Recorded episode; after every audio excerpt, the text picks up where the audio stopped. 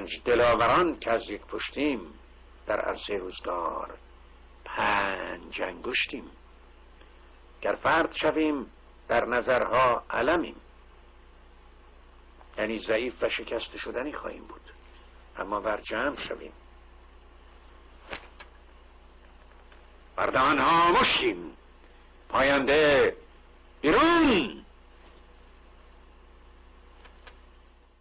ما پنج برادران و خواهران که از یک پشتیم، در عرصه روزگار پنج انگشتیم. گر فرد شویم در نظرها علمیم، ور جمع شویم بر دهانها مشتیم. مشتیم مشتیم. درود به همه یاران، همه عزیزانی که در شبکه‌های گوناگون از جمله در واقع کلابهاوس و همچنین در این برنامه یوتیوب با ما هستند. بسیار سپاسگزارم و برای این برنامه در واقع نکاتی رو در نظر گرفتم که خدمتتون عرض می‌کنم. به هر حال خاطرتون هست که در برنامه‌های پیشین ما در زمینه مسائلی مانند سکولاریزاسیون، مانند و چرایی اون و مسئله لایسیته و همچنین اینکه چگونه مسئله لایسیته در فرانسه به وجود آمد و پس از اون رسیدیم به مطالبی درباره لایسیته در ترکیه، برخی کشورها و به ویژه در ترکیه که بگوییم لایسیته در ترکیه مانند لایسیته در فرانسه نیست و اشکالات یا به هر حال عقب‌نشینی‌هایی که در این زمینه صورت گرفته ارتباطی با آنچه که مربوط به تجربه فرانسه هست نیست. و همچنین در این مسیر البته نکات دیگری را مطرح کردیم. حال امروز میخواستم با شما یک مطلب دیگری رو در میان بدهم و اون هم چیز و اون این هستش که همونگونه که از ابتدا اعلام کرده بودیم به نحوی گفتاری هست درباره عرض موضوعتون که لایسیته و مدل ایرانی آن و مشخصاً در خود ایران چگونه لایسیته ای رو میشود ازش پشتیبانی کرد. بنابراین نوعی به اصطلاح رنگ لایسیته در شرایط ایران و تمام اصول یا به هر حال اون جنبه‌هایی که لایسیته میتواند به هدایت کشور ما کمک بکنه. ببینید عزیزان، این مطلب یک مطلب اساسی هستش. ما چرا به این مطلب پرداختیم؟ به خاطر اینکه یکی از واقعا مسائل گرهی در جامعه ما، یعنی پس از اینکه جمهوری اسلامی ساقط بشه چه نوع حکومتی شما میخواهید؟ چه نوع حکومتی میخواهید؟ و این حکومت رو از پیش باید تدارک دید. این حکومت مستلزم روشن کردن زمینه‌های فکری واقعا هستش و به این ترتیب هستش که ما باید توجه بکنیم که ما این تم یا این موضوع رو در راستای روشن شدن آینده کشور خودمون، در راستای اینکه چه حکومتی می‌خوایم، صرف نظر از اینکه این حکومت جمهوری باشد یا حکومت سلطنت مشروطه باشد یا مدل‌های دیگری، محتوای این قدرت سیاسی و رابطه این قدرت سیاسی با امر دین چگونه باید باشد. کسانی که فکر میکنن که این امر در واقع اساسی نیست کاملا اشتباه میکنن، یا این اشتباه به خاطر این هستش که در این زمینه به تمام خطراتی که در انتظار جامعه ما هست بهش توجه ندارن و یا اینکه اساسا مطالعه نکردن. و در این زمینه من خواهشم این هستش که نه تنها این چنین برنامه‌هایی رو ببینید و به دیگران انتقال بدهید و همونگونه که من در گذشتم نیز مطرح کردم، چند کتاب رو در گذشته معرفی کردم که اون کتاب‌ها رو می‌توانید بخوانید و به مرور باز کتاب‌های دیگری رو هم مطرح خواهم کرد. بنابراین بحثی که ما می‌خواهیم مطرح بکنیم واقعا یک مسئله مرکزی هست و خاطرتون باشه من در برنامه‌های گوناگون تلویزیونی به شکل واقعا گسترده به این مطلب پرداختم و همچنین در به اصطلاح کلاب‌هاوس یک دوره زیادی در این زمینه مطرح کردم و بحث کردم و همچنین مقاله‌های گوناگون و همچنین در کتاب‌های من و بدون اغراق در واقع کار من در این زمینه نسبت به دیگر عزیزان بیشتری کار در زمینه لایسیته و مسئله سکولاریزاسیون بوده، در این حال که پیوسته به مطالب مهم خودمون هم پیوسته پرداختم، مانند نقد مذهب، مانند نقد قرآن، نقد شیعه‌گری، مسائل مربوط به محیط زیست، نقد قدرت سیاسی در ایران، نقد نواندیشان دینی و غیره و غیره. پس بنابراین در اینجا و امروز در سلسله به اصطلاح گفتارهایی رو که ما داریم یا به نحوی درس گفتارها، امروز به مسئله لایسیته و مدل ایرانی لایسیته و مشخصاً چه در واقع هدفی داریم با مثالهای معین. بنابراین در گام اول یک مقدار صحبت خواهم کرد، پس از این در واقع یک فرصتی رو در نظر میگیریم که برخی عزیزان بتوانند نقطه نظر خیلی فشرده خودشون رو یا سوالهای خودشون مطرح بکنن و جناب آقای آزاد فارسانی هستن که در این زمینه مدیریت خواهند کرد. خب ببینید عزیزان، ما گفتیم که لایسیته چیست؟ لایسیته بر اساس قانونی که در فرانسه در 1905 به وجود آمد به معنای جدا کردن چی؟ دین و اون زمان در ضمن کلیسا بود، جدا کردن کلیسا و دین از چی؟ از امر سیاست، از عرصه سیاسی و آموزش. این مطلب مرکزی رو پیوسته و پیوسته در یاد داشته باشیم عزیزان من. و از سوی دیگر یه اشاری هم بکنم که نگاهی که در واقع ترک‌ها نسبت به این امر داشتن برابر این حرف ما نیست، زیرا بر اساس لایسیته و نوع برداشتی که ترک‌ها و مشخصا آتاتورک داشت این بود که قدرت سیاسی یعنی دولت این دین رو کنترل بکنه، یعنی زیر هدایت دولت عمل بکنه و با بودجه دولتی. حال آنکه مدل فرانسوی میگه نه، کاملا جدا بکنید، نه دین در امور حکومت شرکت بکنه و مداخله بکنه و نه حکومت در زمینه مربوط به دین مداخله بکنه. بنابراین میگوید دولت باید در شرایط نوترالیته یا بی‌طرفی باید قرار بگیرد. بنابراین دین آزاده ولیکن دین در امور کشور نباید مداخله بکنه، در امور مربوط به سیستم قضایی و غیر و غیره نباید مداخله بکنه. این خیلی اساسی هستش که به هر حال ما در گذشته بهش خوب پرداختیم. حالا آیا لایسیته که در فرانسه به وجود آمد، این لایسیته بر ما کشور ایران، کشوری که به هر حال یک تاریخ بزرگی داشته و دارد و به علاوه این کشور در یک دورانی که قبل از اسلام هست، قبل از تجاوز اسلام هست، که در اون زمان هم به هر حال رابطه از جمله در دوران ساسانیان رابطه تنگاتنگ بین زرتشتی گری و همچنین قدرت سیاسی وجود داشت و این هم یکی از آسیب‌های اون زمان در واقع بود. ولی به هر حال پس از تجاوز اسلام به مرور فضای کشوری، فضای در واقع اجتماعی، فضای سیاسی به امر در واقع زیر سیطره اسلام قرار میگیره تا اینکه با تصرف قدرت گام به گام از زمان صفویه تا زمان اواخر دوران پهلوی عملا منجر به این شد که اسلامگرایان بیش از پیش موقعیت خود رو تحکیم بکنن که بالاخره به ماجرای واقعی 57 میرسیم که تمام اسلامگرایان به رهبری خمینی قدرت سیاسی رو در ایران گرفتن و این قدرت سیاسی قدرتی شد هم سیاسی و هم دینی، دینی به معنای اسلام شیعه. و بنابراین همه عزیزانی که در این جامعه زندگی کردند و دیدند و مبارزه کردند متوجه شدند که چگونه جامعه ما زیر حملات مستمر روانی، سیاسی، اجتماعی، دینی و غیره عملا در ارتباط با نظام اسلامی زیانهای بسیار بسیار بسیار زیادی را به خود دید. پس بنابراین بیلان ما از هجوم اسلام این استش که اسلام برای سرزمین ما یک عامل در واقع سقوط بوده، هست و خواهد بود.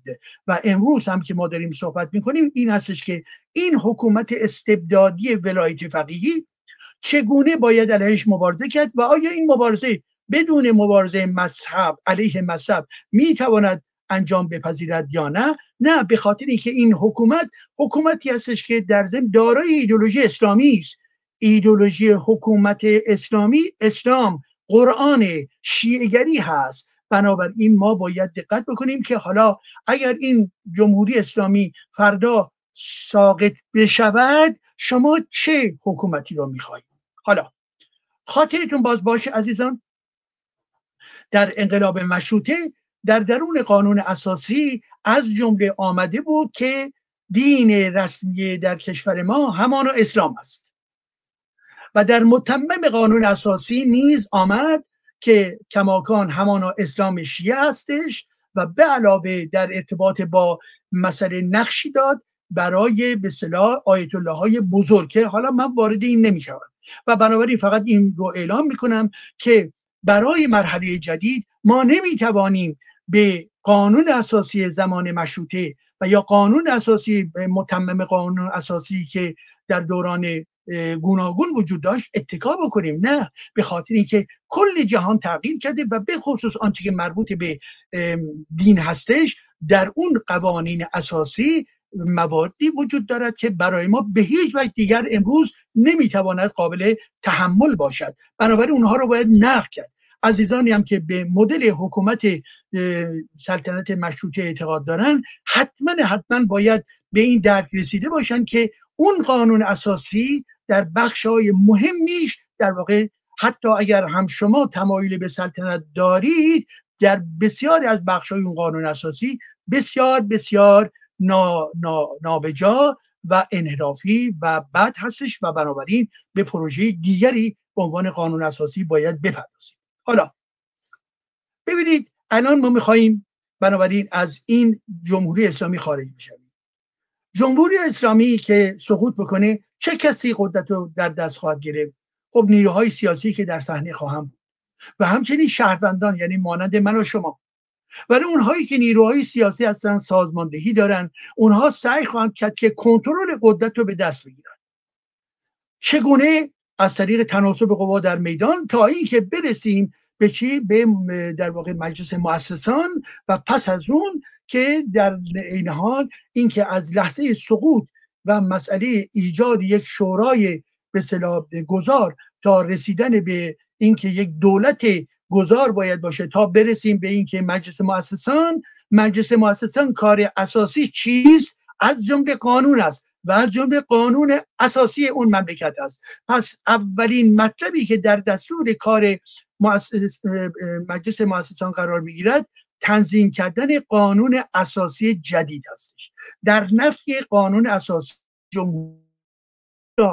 اساسی جمهوری اسلامی بسیار بسیار در واقع برپایی هم دینه، هم شیعه‌گریه، هم استبداد، علیه دموکراسی هستش، علیه زن هستش. بنابراین هیچ جنبه مترقی در قانون اساسی جمهوری اسلامی وجود ندارد و برخلاف آنچه که اصلاح طلبان گفتند و میگویند که به اصطلاح این در درون قانون اساسی کنونی امکانات به اصطلاح عقلانی وجود دارد که ما باید از آن استفاده کنیم، به هیچ وجه.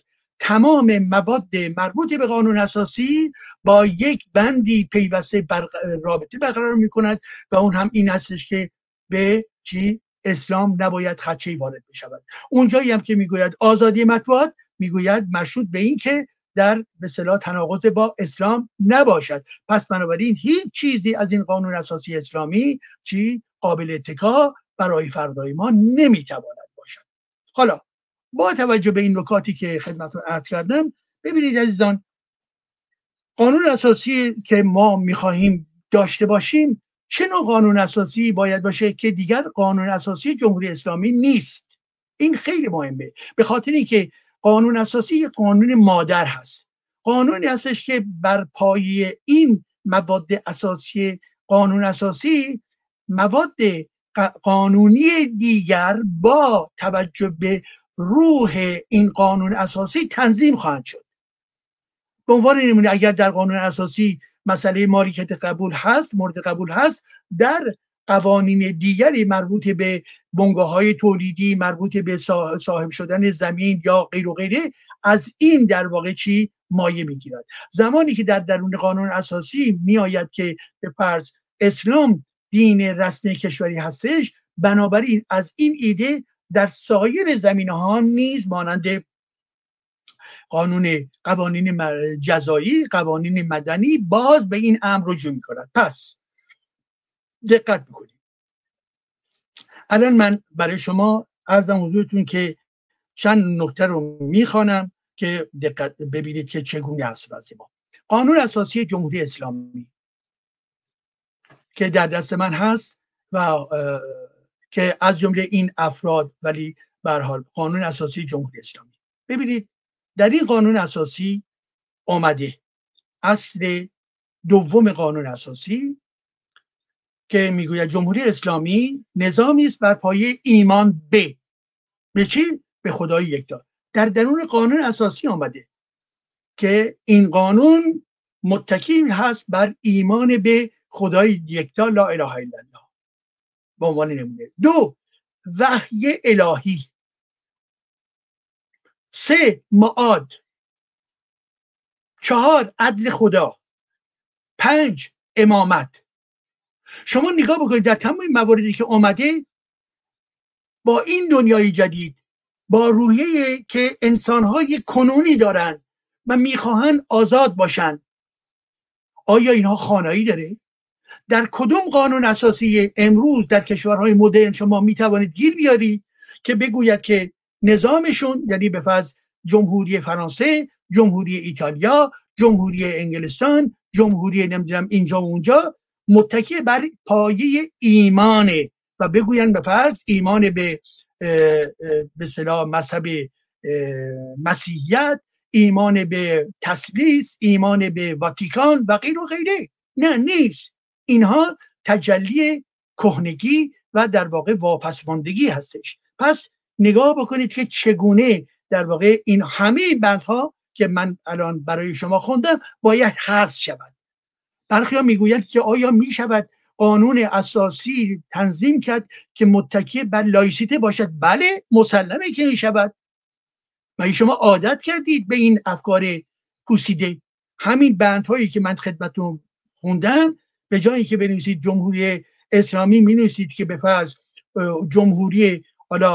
جمهوری یا نظام سلطنت مشروطه، این اولین واژه‌اش میتواند باشد، نظامی است که برپایه چی؟ برپایه عقلانیت، برپایه حقوق شهروندی، برپایه صلح، برپایه این دیگه برمیگرده که شما چه مسائل رو به عنوان مسائل مهمی که باید ذکر بشود در اون مطرح بکنید.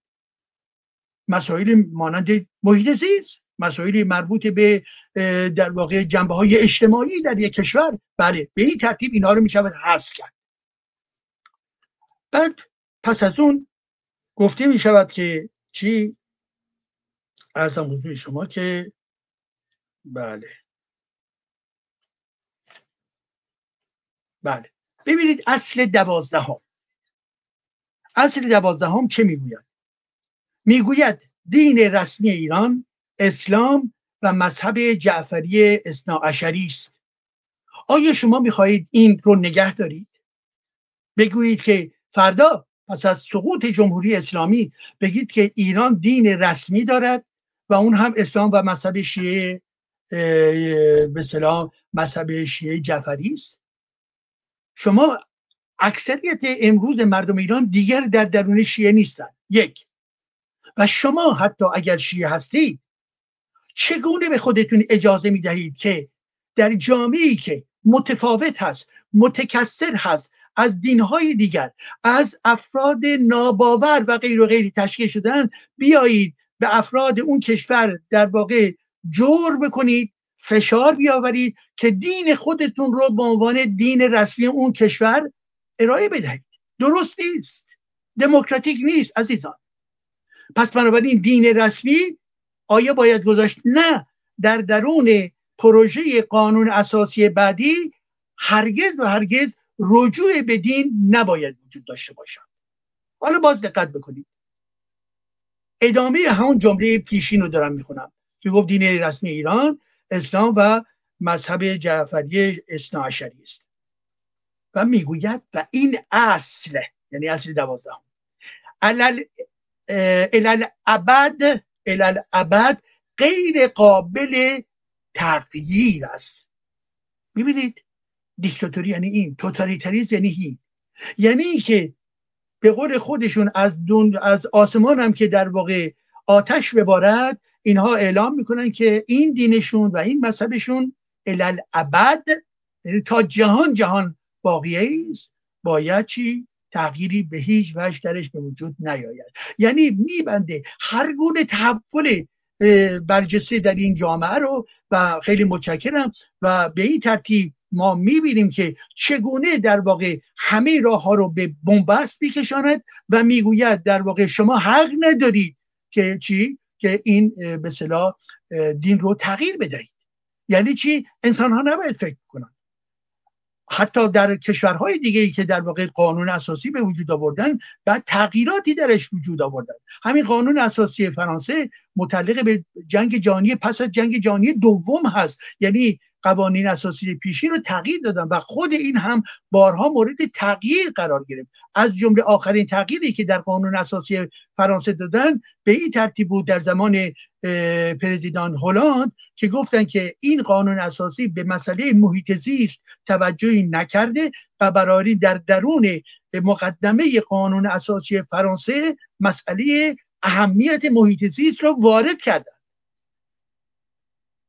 حال آنکه شما میبینید مانند قانون اساسی مانند قرآن الالعبد باید باشد. چه عقلی میتواند این رو بپذیرد؟ آیا شما تک تک شما سوال میکنم، شما براتون قابل پذیرش هست؟ اگر فکر میکنید قابل پذیرش هست، در اون بخش دوم که مربوط به پرسش هستش لطفا نظر خود رو بگویید، ولی منمن نباید کرد، با صراحت بگویید. خب بعد به علاوه مطرح می کند که الالعبد تغییر قابل تغییر است و مذاهب دیگر اسلامی اعم از حنفی، شافعی، مالکی و حنبلی و زیدی دارای احترام کامل می باشد. یعنی اون بخشایی که مربوط به اهل سنت هست و غیر و ذالک اونها را به اسلام می پذیرند. حالا هرچند که خودش گفته که دین رسمی اسلام و مذهب شیعه جعفری اثناعشری هستش، درسته؟ ولی که دیگر مذهب ها دارای احترام هست، یعنی اونها نمیتوانند دین رسمی بشوند، مذهب رسمی بشوند. اونها را به فرض نباید کشت. حالا و مطمئن میکنه پیروان این مذاهب در انجام مراسم عرضم حضور شما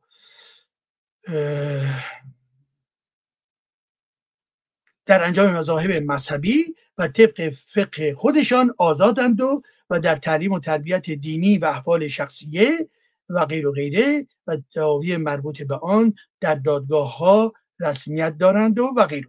حالا بنابراین میگوید به دیگران، یعنی بقیه دین‌ها یا مذاهب در داخل اسلام باید احترام گذاشت، ولی آن دینی که یا آن مذهبی که قدرت سلطه و کاملا در موقعیت کاملا برجسته هستش همان اسلام شیعه اثناعشری است. حالا بریم به اصل 13. اصل 13 چه میگوید؟ اینطوری آمده است: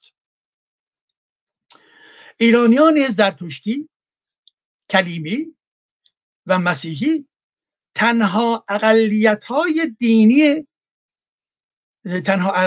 دینی شناخته می‌شوند که در حدود قانون در انجام مراسم دینی خود آزادند و در احوال شخصی و تعلیمات دینی بر طبق آیین خود می‌توانند عمل بکنند و غیر و غیره.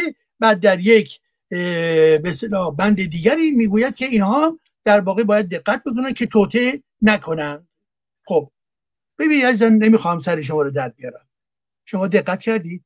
بنابراین میبینیم که آنچه که در ارتباط با یک از دین اسلام و مذهب اثنی‌عشری هستش، دو 4-5 تا جریان‌های اهل سنت رو داره مطرح میکنه و بالاخره نکته آخر که اونها قابل احترام هستن، یعنی نمیکشه، ولی ما میدانیم که چه محدودیت‌هایی همین اهل سنت در تمام اقدام‌های جمهوری اسلامی برای محدود کردن اونها در مسجد سازیشون و در داشتن، چه کسی تمام رسانه‌های ایران رو کنترل می‌کند؟ اسلام شیعه هستش. چه کسی این همه در واقع کمک‌های مالی و بودجه‌های دولتی می‌گیرد؟ فقط اسلام شیعه هستش. اونها هرگز نمی‌توانند این کارو بکنن. خب اسلام میگه احترام بگذاریم، ولی در عمل فشاره، محدود کردن سیاست تبعیض هست. و اونجایی هم که میگه عصر 13 ایرانیان زرتشتی، کریمی و مسیحی تنها اقلیت‌های مذهبی شناخته میشوند. خب زرتشتی رو نمیتونه، تاریخ ما هستش، بنابراین اینها دیل در تنگنا قرار داشتن. از سوی دیگه هم داره اعلام میکنه که بنابراین یهودی‌ها و مسیحی یا تنها اقلیت‌های دینی هستن، یعنی اینها میتوانند هر کدوم یک نماینده در دنیای مجلس داشته باشند. خب حالا من سوال میکنم عزیزان، شما الان این حرفا رو شنیدید و دارید میبینید که به اصطلاح قانون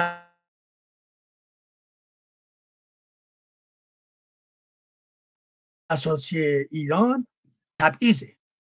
چرا میگم تبعیض؟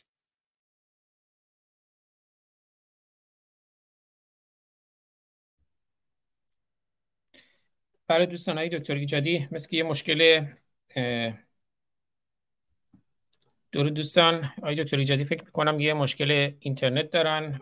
امیدوارم که برگردن، این مشکل اینترنت حل بشه. خب یک آهنگ بشنویم تا های دکتر ایجادی برگردن. یک آهنگ از امید توتیان.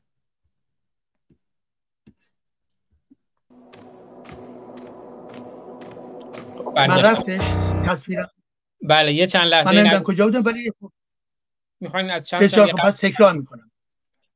بله داشتم اینو میگفتم که به هر حال دیدیم که چند جریان داخل اسلام رو داره ذکر میکنه، پس از اون میگوید کلیمی ها و مسیح ها اینها به عنوان اقلیت مورد قبول قرار میگیرن. خب حالا من از ایرانیان عزیز که دارای این قانون اساسی هستن، آیا این وضعیت مطلوبی هستش؟ آیا همین شمای فکری رو باید نگه داشت؟ بر اساس برخی گزارشات در ایران چند مذهب وجود دارد؟ 38 مذهب وجود دارد. چرا دیگر مذهب ها نباید در واقع همین موقعیت داشته باشن که اسلام شیعه 12 امامی دارد؟ به چه خاطر؟ میگویید اکثریت باشد. مگه در جامعه فرانسه اکثریت اینجا مسیحی کاتولیک نیستن؟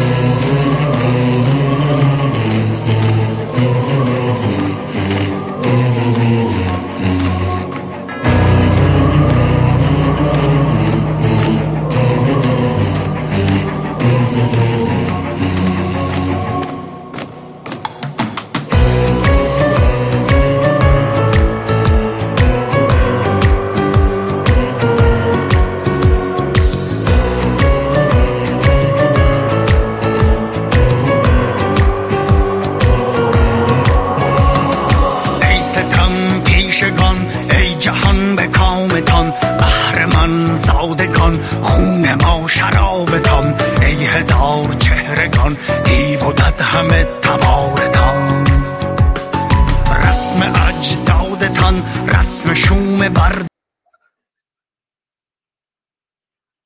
بله صدای من رو دارید عزیزان؟ بله آقای دکتر بفرمایید. مشکل اینترنت بود، ما چند لحظه آهنگ پخش کردیم تا شما برگردیم. بفرمایید. بله خیلی متشکرم. بله بنابراین دقت بکنید عزیزانی که داشتم این نکته رو مطرح می‌کردن که در مذهب شیعه هستن، آیا این نسبت به دیگران بیان عدالت است؟ نه. پس چه باید کرد؟ در ایران 38 مذهب وجود دارد. اونا مگر حق مانند دیگران ندارن؟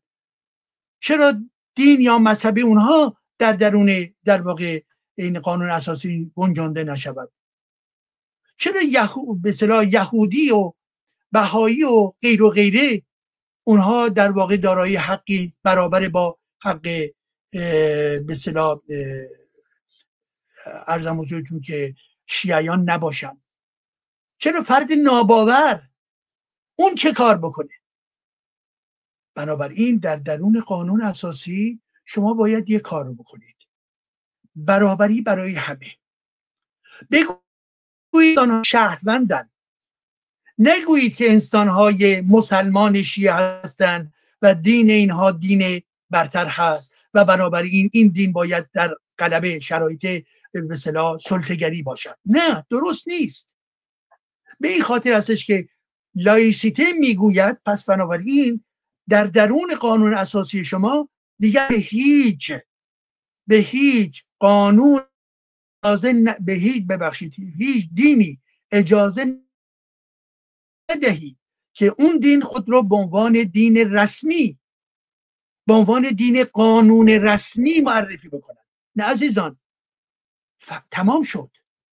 دوران سلطه مذهبی تمام شد و ما هم دیدیم که شرایط جامعه ما بسیار وخیم شد. با استفاده از ایدئولوژی خودش دیگران را نابود کرد، کشت. پس شما میخواهید مدرن باشید؟ بیایید در این گام اول بگویید که ما خواهان قانون اساسی هستیم که در درون اون قانون اساسی هیچ دینی به عنوان دین رسمی معرفی نخواهد شد. درست؟ نکته دیگر رو خدمت رو عرض بکنم. ببینید عزیزان، نظام قضایی ایران، سیستم دادگاه ها، اینها بر پایه چه چیزی استوار هست؟ اینها بر پایه دین، یعنی قرآن و همچنین شیعه‌گری و فقه شیعه هستش. خب بنابراین زمانی که میخواهند در واقع قواعد مربوط به کشور رو اجرا بکنن، آمده به عنوان نمونه بر اساس قانون اسلامی زن نیم برابر با مرد باید ارث بگیره. زن نیم برابر با مرد. کدوم ذهنیت مدرن میتواند امروز این رو بپذیرد؟ یا زمانی که مسئله حجاب هستش، حجاب ماده قانونی هست در جمهوری اسلامی که پایش در کجاست؟ در درون قرآنه، در درون کله آخوندها هستش در ذهن و میگوین حجاب یعنی عفاف و چون عفاف هست شما باید اجرا بکنید، یعنی اگر اجرا نکنید بنابراین جرم هست و این جرم برابر با مجازات هست. پس ببینید در زندگی روزمره شما با احکام، قواعد و قانونهای مختلف سرکار دارید. در درون یک جامعه اسلامی مانند ایران، حکومت اسلامی اون مادر این قوانین رو در کجاست؟ در قانون اساسی.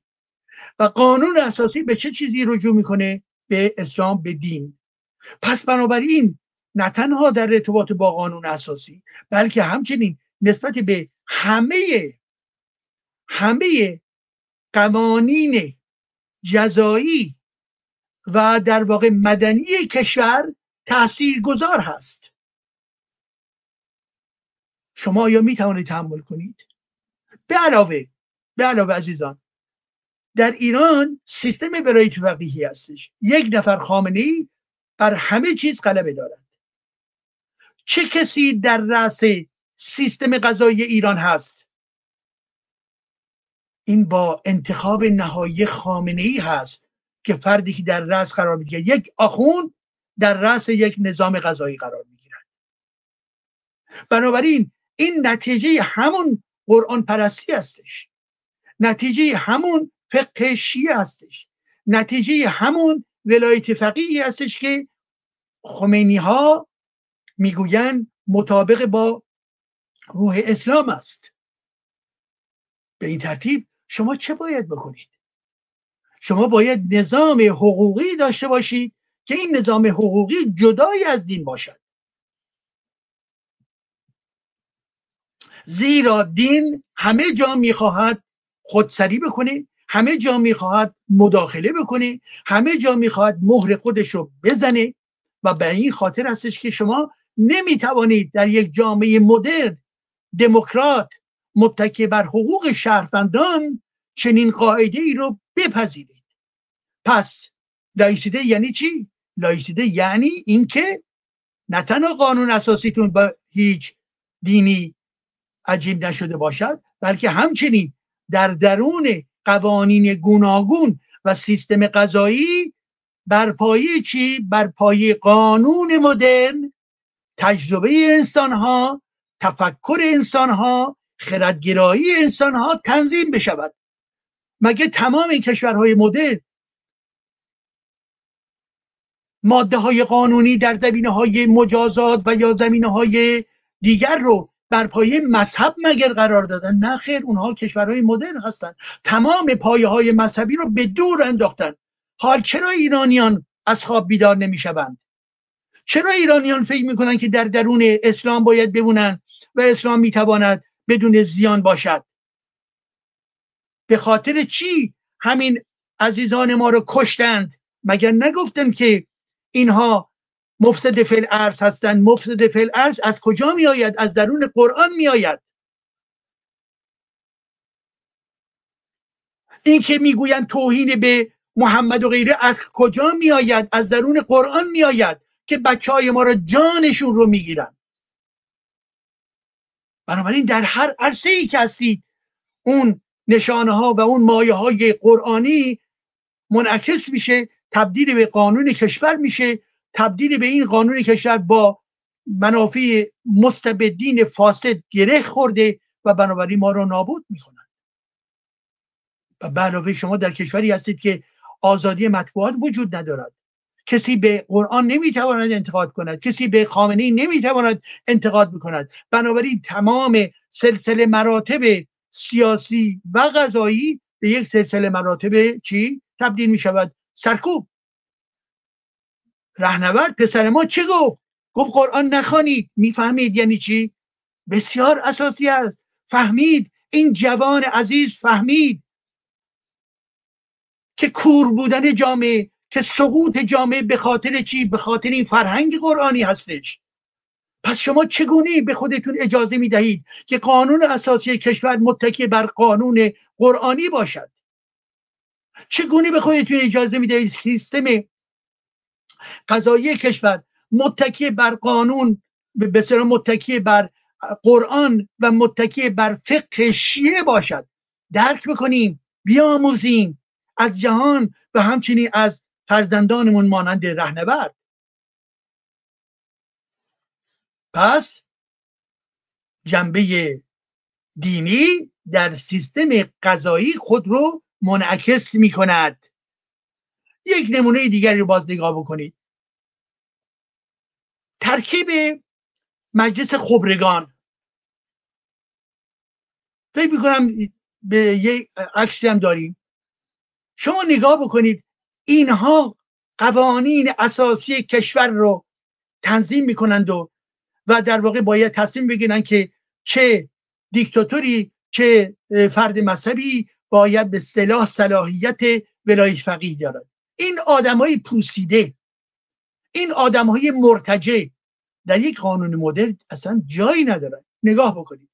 حالا دوستانی که در اتاق کلابهاوس هستن نمیبینن، ولی اون صحنه، این عکسی که در واقع مشتی از این آخوندهای کهنه فکر و مرتجب و در واقع بسیار بسیار مسن نشستن و اینها هستن حاکمان، اینها هستن جلادان، اینها هستند نمایندگان ارتجاع فکری، اینها هستند نمایندگان اسلام محمدی و شیعه علی بن ابی طالب، اینها هستند، این کثافت ها و این بیشرف ها هستند که بر جامعه ما حکومت میکنن که حاکم جامعه رو اینها به اصطلاح چیکار باید بکنن؟ اینها باید مورد تایید قرار بدن که حتی در این زمینه هم همشون در واقع به عنوان مزدور در خدمت خامنه‌ای قرار دارن. یا به فرض نگاه بکنید به ترکیب شورای نگهبان و سایر نهادهای گوناگون، اینها همه نهادهای مذهبی هستند، بر پایه فقه شیعه هستند، بر پایه نظر ولایت ولی فقیه هستند. شما میخواهید در این دنیای قرن 20 و 21 با این چنین جنایتکارانی زندگی خودتون رو ادامه بدهید؟ بس کنید. ببینید ما به گنداب کشیده شدیم. پس بنابراین زمانی که ما میگویم لایسیته برای کشور خودمون، نه تنها در درون قانون اساسی رجوع به دین نباید باشد، نه تنها در سیستم قضایی و قوانین کشوری رجوع به دین و رجوع به فقه و غیر از ذلک نباید وجود داشته باشد. و اساساً تمام این نهادها رو چیکار باید کرد؟ این نهادها رو در واقع باید توی سطل آشغال باید بندازید. فردی ببینید چگونه این فرد جنتی با اطرافیانش، یک فرد مرتجعی که دیگر حتی نمیتواند خود رو نیز کنترل بکنه، هنوز یک مقام برجسته در این کشور دارد. این از کجا می آید؟ به خاطری که من و شما واکنش های لازم رو نشون ندادیم، به خاطری که من و شما در لحظه انقلاب در واقع به کجراه رفتیم و به خاطری که یک اکثریت مطلقی وجود داشت که گفت زنده باد شیعه‌گری، یعنی زنده باد آخوندیزم مرتجع. و اینها فاسد، مرتجع، دزد و بیشرف هستند، همه اینها بدون استثنا. چه جنایت های گوناگونی که اینها نکردند تا امروز. و سیستم مجلس شوراشون، مجلس شورای اونها چگونه انتخاب می شود؟ به عنوان نمونه میگویند بله باید مشورت کرد بر اساس فلان آیه قرآنی. ما احتیاج به آیه قرآنی نداریم که این که نمایندگانی باشن که با همدیگه مشورت بکنن. مشورت سیستم قرآنی مشورت بر پایه قبیله است، نه بر پایه دموکراتیک، نه بر پایه رأی، نه بر پایه حقوق شهروندی. کسانی که در درون مجلس میان و انتخاب میشن چگونه انتخاب میشن؟ ولی فقیه در نهایت اونها رو مهر تایید میزنند. در نهایت تمام این افراد افرادی هستند که از طریق در واقع تاییدیه ولایت فقیه گذشتند. حالا ممکنه عناصری هم باشن که تا یه حدودی دلسوزی داشته باشن دیگر فوق، ولی ما به عنوان یک ارگان داریم صحبت میکنیم، به عنوان یک نظام کلان مجلس داریم صحبت میکنیم. و این مجلس چه کسانی هستند؟ در خدمت نظام هستند. این مجلس در خدمت سپاه پاسداران هستش. خاطرتون هست زمانی که سپاه پاسداران محکوم شد توسط برخی پارلمان ها، افراد مجلس لباس نظامی پوشیدن، آمدن در حمایت از حمایت از سپاه پاسداران و سرداران فاسد اونها. اینها بنابراین حتی خانی این شدن که به اصطلاح شدت عمل نشون داده بشه و اعدام بشه و غیر از ذلک. افراد جامعه ما، مبارزین جامعه ما، این مجلس نیست، این مجلس مزدوران است، این مجلس قرآنی است، این مجلس علیه، این مجلس حسینه، این مجلس خامنه‌ای هستش. و این مجلس، مجلس آزاد، مترقی، دموکراتیک، بر پایه حقوق شهروندی نیست عزیزان من، نیست. حال با توجه به چند نکته دیگه هم خدمتتون عرض بکنم و بعد از اون پایان بدم به بحث امروز که ما پی میگیریم، دنبال میکنیم عزیزان. و اونی که یک نمونه دیگه هم خدمتتون عرض بکنم، اوقاف. سازمان اوقاف بنابر خود مطبوعات داخل کشور سازمانی هستش که بزرگترین صاحب املاک و زمین هستش. یعنی چی بزرگترین؟ یعنی بزرگترین فاسد که از طریق دزدی‌های دینی شده یا از طریق افرادی که می‌مردند و یا مردن و این که به هر حال به اصطلاح دارای یک تمایلات دینی بودن به این سپردن. سازمان اوقاف و امور خیریه کشور یکی از نهادهای دزد و اصلی دزدی و تبهکاری در ایران است. عزیزان من، شما در ارتباط با فعالیت های اینها گزارشی شنیدید؟ نه، هرگز به شما گزارش نخواهند داد. تنها یک نفر باید این گزارش رو داشته باشد، گزارش اوقاف، گزارش عرضم حضورتون که آستان قدس رضوی و غیر و غیره، همین ها میره به طرف کی؟ میره به طرف خامنه‌ای. پس ببینید سازمان اوقاف رو چه کسی میگرداند؟ نهاد مذهب، آخوندها. به نفع چه کسانی تمام این ثروت‌های زمینی، ثروت‌های مربوط به فعالیت‌های بنگاه‌های گوناگون، فعالیت‌های بانکی، سرمایه‌گذاری گوناگون، به نفع چه کسی سازمان اوقاف حرکت می‌کند؟ به نفع آخوندها. کسی از ملت ایران از اون خبری ندارد و حتی در درون بودجه دولتی هم آنچه که اینها انجام میدن وارد نمی‌شود. عزیزان، خب لایسیته ربطش با این چیز، ربطش با اینه که وقتی که دولت جدید بیاد سازمان اوقاف رو از چنگال آخوندیزم و نهادهای آخوندیزم باید بیرون بیاورد، زیر کنترل دولت جدید، دولت دموکرات، با نظارت مجلس و همچنین با نظارت نهادهای مردمی و انجمنهای مردمی، با گزارش شفاف فعالیت‌های گوناگونش و در گام اول تمامی ثروت‌هایی که زیر کنترل اینها قرار گرفته، همه اینها باید چی بشه؟ منتشر بشود. من و شما نمی‌دانیم. و به همین ترتیب آستان قدس رضوی، این امپراتوری مالی که تحت کنترل مشتی آخوند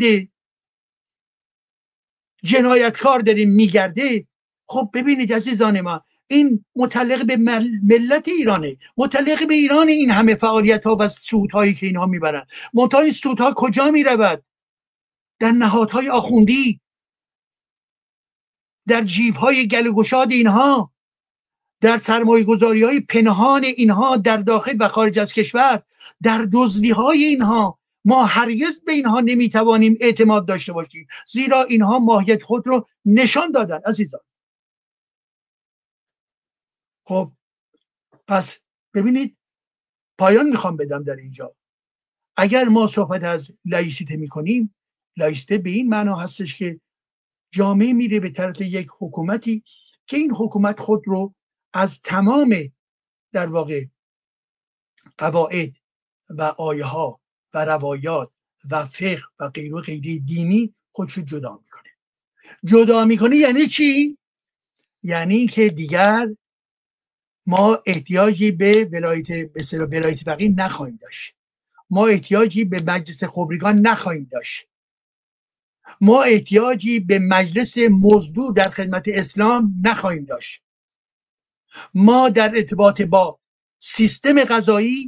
سیستم قضایی مدرن می‌خواهیم که بر پایه شایستگی‌های انسان‌هایی که دارای مطالعات دانشگاهی و دیپلم‌های دانشگاهی واقعی هستند باید باشد.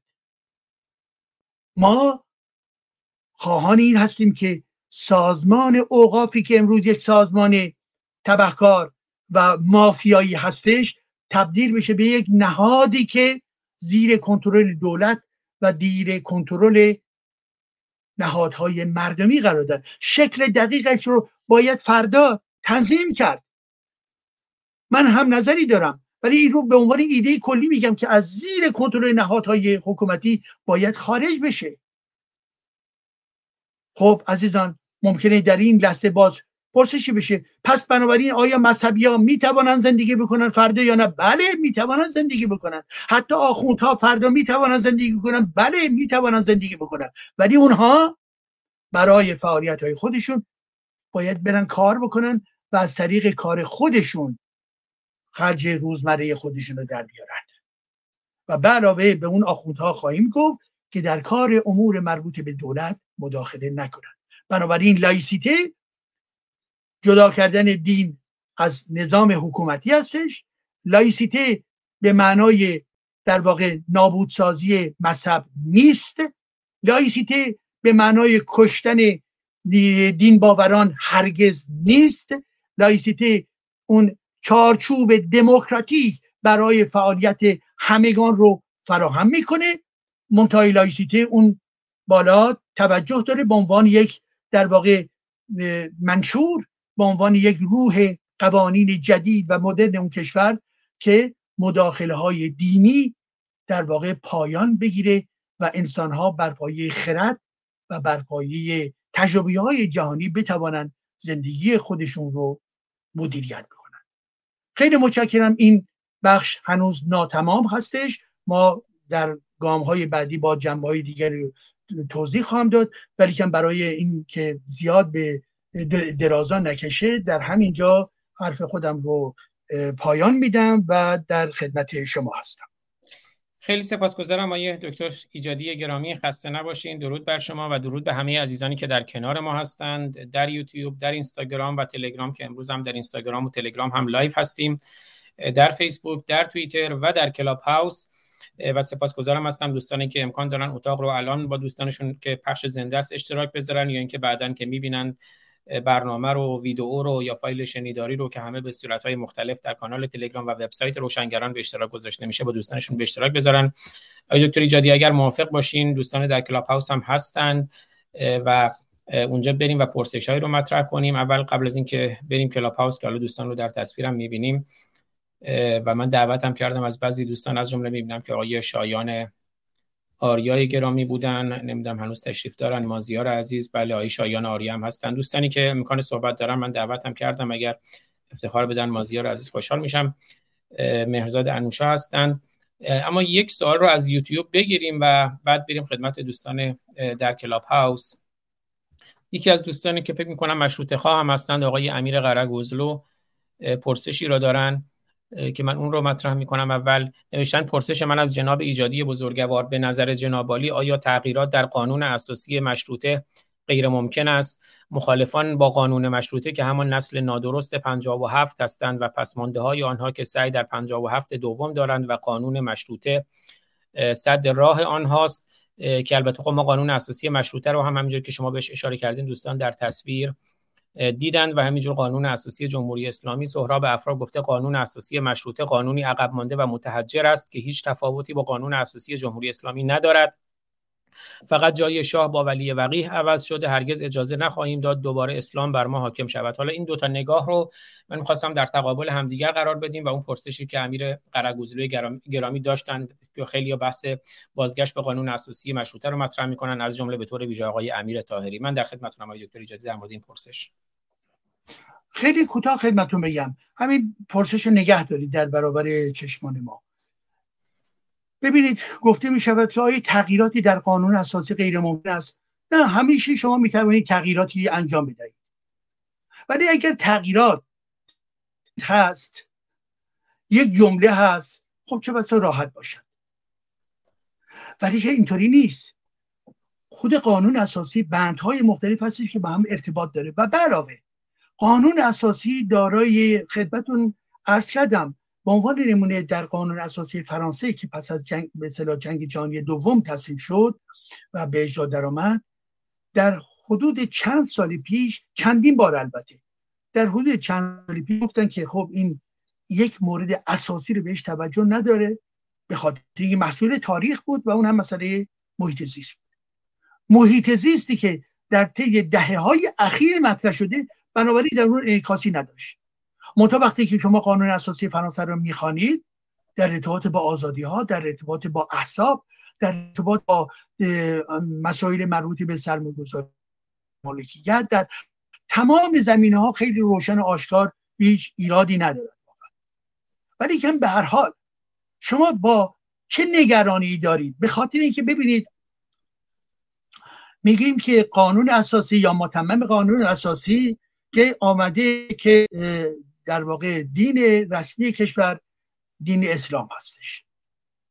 این از زمان مشروطه اومده و میرسه به متمم و بنابراین برای ما این سوال باقی میموند که مایی که مخالف جمهوری اسلامی هستیم پس اون قانون اساسی رو میتوانیم نگه داریم و به نحوی احیا بکنیم.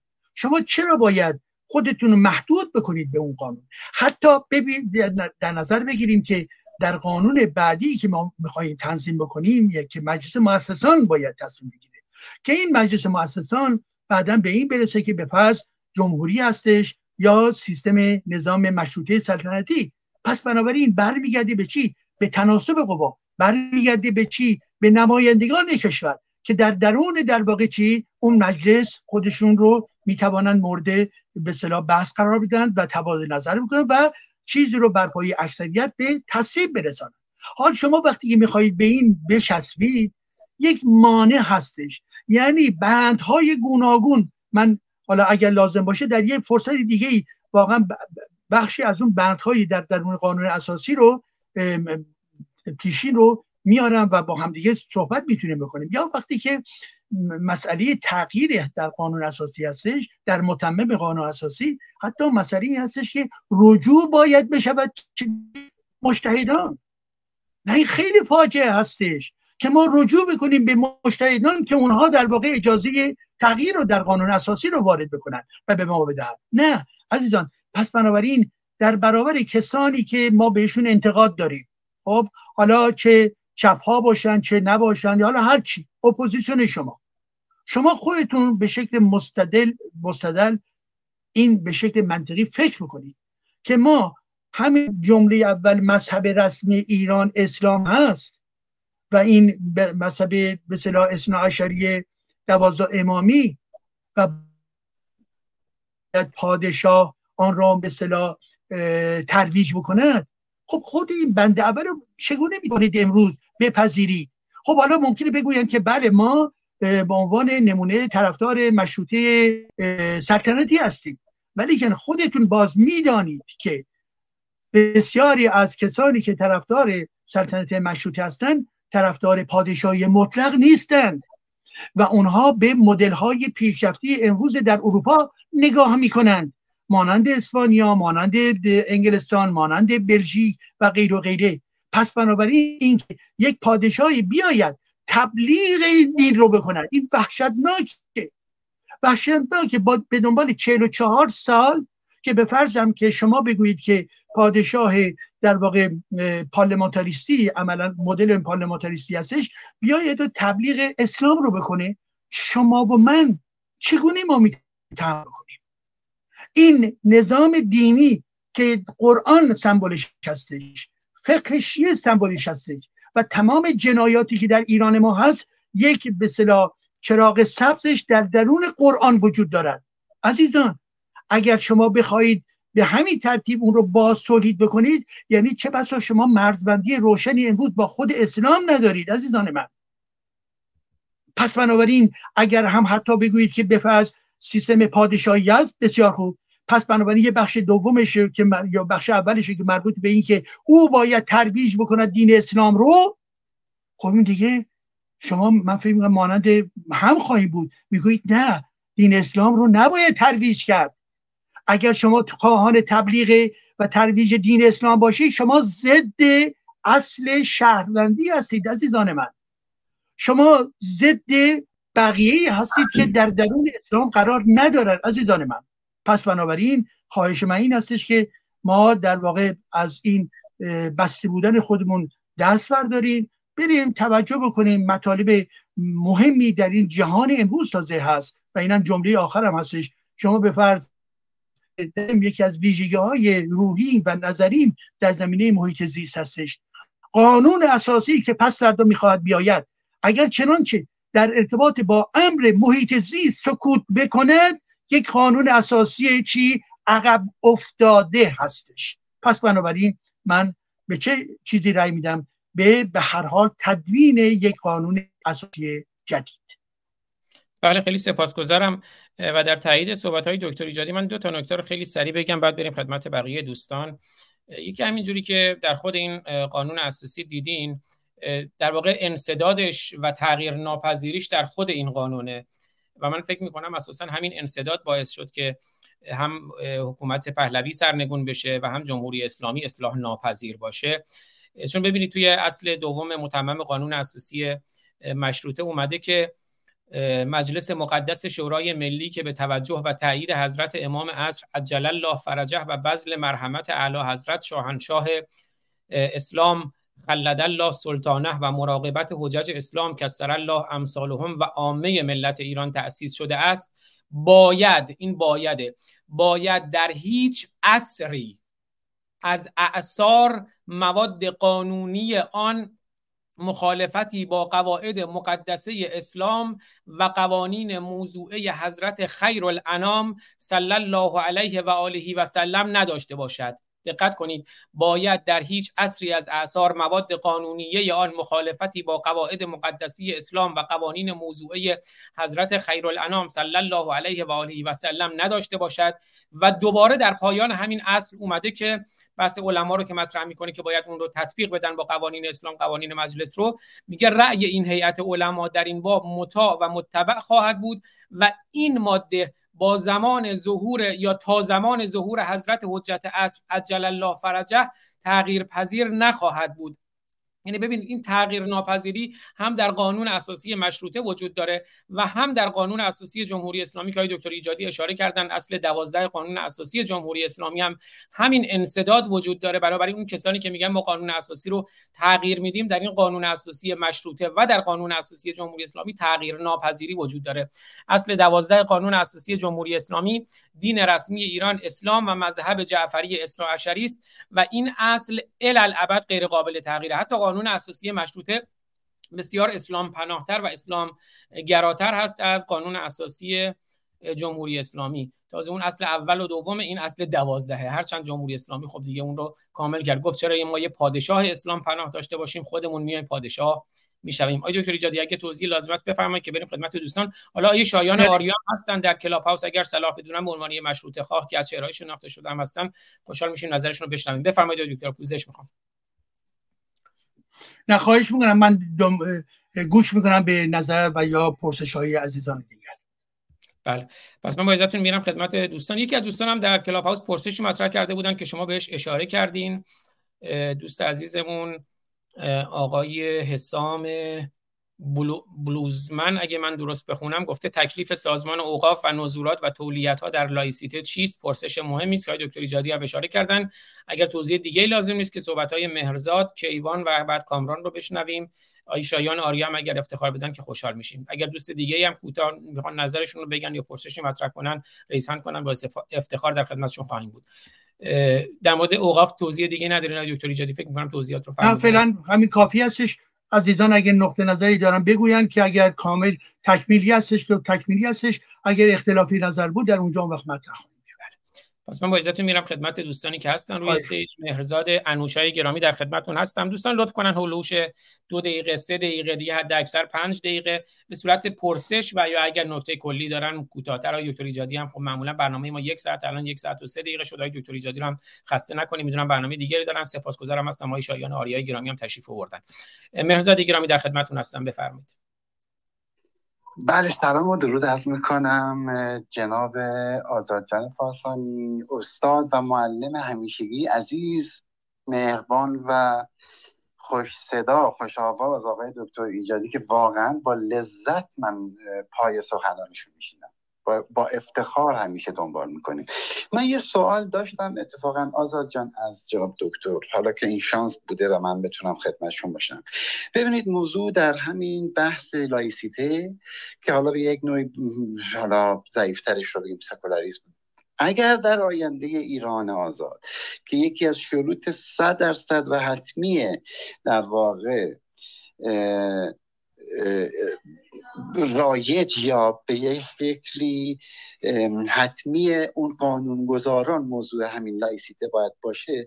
ما اگر بخوایم اینجا راجع به اسلام و اون قوانین ضد بشری، اون قوانین ضد زن و به خصوص ضد کودکش صحبت بکنیم، من سوالم از شما اینه، فرض رو میگیریم که این لایسیته برقرار شد، آیا ما باید اسلام و اون قوانین سنت‌های فاسد و ضد انسانیش رو به حال خودش وا بگذاریم، یا به نظر شما قانونگذار باید بیاد و خود همون اسلامی رو که سنت‌های ضد حقوق کودک و ضد زن رو داره باید بیاد و اونها رو هم حالا به یه نوعی یک مکانیزمی درست کنه که اینها کنترل بشن؟ یعنی از طرفی یک پدر خانواده، یک مسلمان دعاتیشه نباید بگه چون من مسلمانم و سنت اسلام قمه زدنه یا زنجیر زدنه، کودک 5 سالش رو ببره و همونطور که تو فیلم ها دیدیم براش قمه بزنن یا زنجیر زنی رو بهش یاد بده، کودکی رو که هنوز به سن قانونی نرسیده به زور پدر بگه که ما سنتمونه و باید بریم به قول معروف تو مسجد و انقدر زنجیر بزنیم تا بمیریم. یا از اون طرف قوانینی که در رابطه با زنان وجود داره، دختران وجود داره، و یا به یه نوعی سوالی رو من امروز هم کردم، یکی از قوانین به نظر من ضد بشری در اسلام همین موضوع ختنه زنان و مردان هست. حالا زنان رو من فعلا نمیخوام بهش بپردازم، ولی ختنه مردان که بسیار رایج بوده، پسر بچه‌ای رو که به دنیا آمده بدون اینکه خودش بدونه و بخواد، این بچه رو میبرن مثلا ختنه میکنن. که اینها سوالاتی هستش که من برام جواب، یعنی جواب مانده و دلم میخواد به عنوان کسی که آگاهی بی نهایت داریم در این زمینه ها بپرسم، آیا باید اسلام رو رها کرد یا در سیستم لایسیته یا حتی سکولاریزمی که در ایران آینده حتما وجود خواهد داشت باید یقه اسلام رو گرفت و گفت اجازه ندارن که صبح ساعت 4 صبح به خاطر اینکه ما سنتمون فلانه از آن پخش بکنن و مزاحم دیگران بشن؟ اینها سوالاتی هستش که من دلم میخواست روشنگری بشه. بی نهایت سپاسگزارم، وقت دوستان رو بیشتر نمیگیرم. من آقای دکتر ایجادی در خدمتتونم. بله، خیلی متشکرم از مهربانی دوست عزیزمون مهرزاد و همون نکته‌ای که نکاتی که ایشون فرمودن در ضمن جواب هم در دل همون پرسش وجود دارد. ببینید، من هم نظرم به این ترتیب هستش که شما دو زمینه رو باید در نظر بگیرید.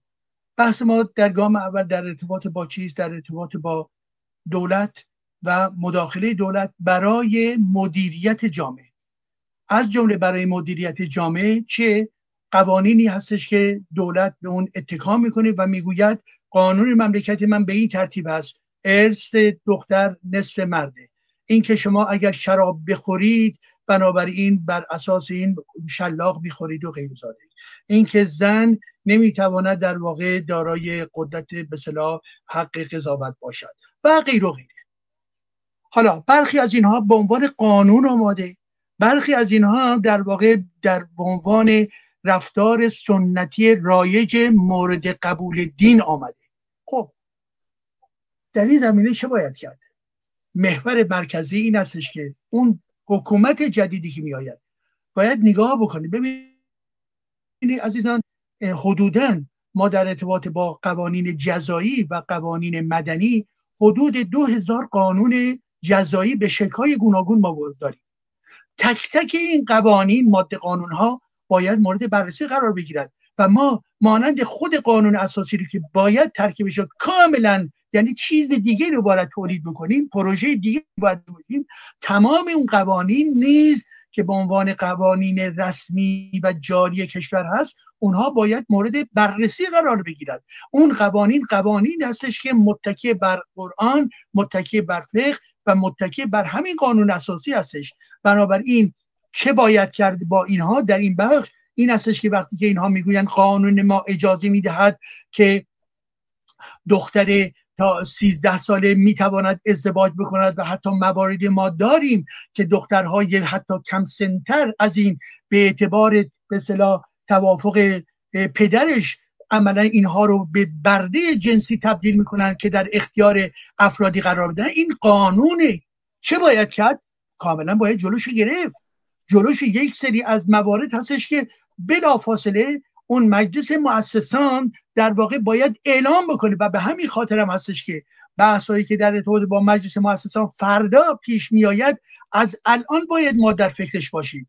یعنی کسانی که دارای پروژه قانون اساسی هستن این رو واقعا باید به بحث بگذارن، اتاق تشکیل بدن، بگن که به فرض ما این پروژه معرفی میکنیم، شما نظر بدهید، که ما از لحظه کنونی وارد یک مناسبات فکری، تبادل نظر فکری درباره مواد مهمی که فردا باید به مواد قانونی اون کشور تبدیل بشه و مجلس مؤسسان در واقع باید اونها رو در چارچوب عمومیش مورد تایید قرار بده، از الان باید این کار رو کرد. فردا یه مقدار دیر خاطر، یعنی پردام که بشه باز به هر حال احتیاج به زمان داره، به خاطری که اینها باید تنظیم بشه و به همین خاطر هم هستش که به نظر من در عرصه سیاست و در ارتباط با تمام مواد قانونی در زمینه جزایی، در زمینه ارزم حضورتون که مدنی و غیر و غیره، همه اینها باید بازرسی بشه و اون جایی که دیدیم و شاهد بودیم و میدانیم که در جامعه جز تخریب برای مردم ایران، برای طبیعت ایران، برای فرهنگ ایران، برای در واقع دورنمای ایران جز خطر چیزی نبودش، بلافاصله اینها رو باید چی؟ در واقع مورد تغییر قرار دهیم. از سوی دیگر این اگر یکی از به اصطلاح جنبه‌های اساسی مربوط به بحث لایسیته و مربوط به حکومت جدید و قانون اساسی جدید هستش، یک بند دیگه هم باز هست. ببینید عزیزان، من فکر می‌کنم مانند یک سری از عزیزان دیگر که مبارزه فرهنگی علیه اسلام فقط در این بودش که مربوط به قوانین هست نیست. در ضمن خود فرهنگ قرآنی یک فرهنگ ابتذال و انحطاط هستش. بنابراین او این کار خود دولت نیست، ولی در چارچوب آزادی مربوط به آزادی اندیشه که اون چارچوب عمومیش توسط اون به اصطلاح قانون اساسی میگوید چی باید بگوید. اجازه بدید اتفاقا من الان بله اگر عزیزان به اصطلاح حقوق بشر رو، منشور حقوق بشر رو باز بکنن، در ماده 18 و ماده 19 چه میگوید؟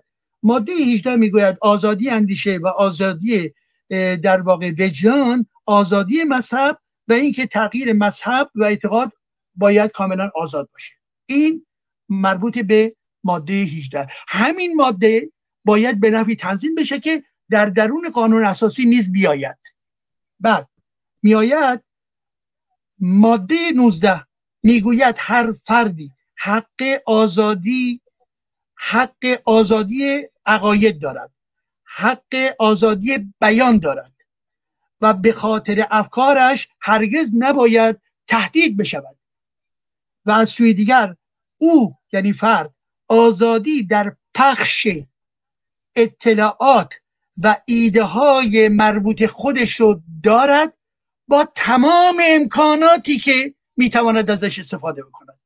ببینید این شاهرای بزرگی هستش. پس در قانون اساسی اینها باید بیاید، این مواد باید گنجونده بشود. خب ولی دولت بعدی که میخواهد لایق باشه دیگه کارش در این نیست که بیاد به عنوان دولت نقد قرآن رو بکنه. اینجا کلید داده که آزادی اندیشه هستش، نقد قرآن با من فرهنگی هستش، نقد قرآن با پژوهشگران هستش، نقد قرآن با تمام افرادی هستش که فکر میکنن که آنچه که مربوط به اسلام هستش شدیداً باید پیوسته مورد انتقاد قرار بگیره و اصلا ما باید بریم پی در واقع یک تحول فرهنگی و آزادی فرهنگی نسبت به قرآن.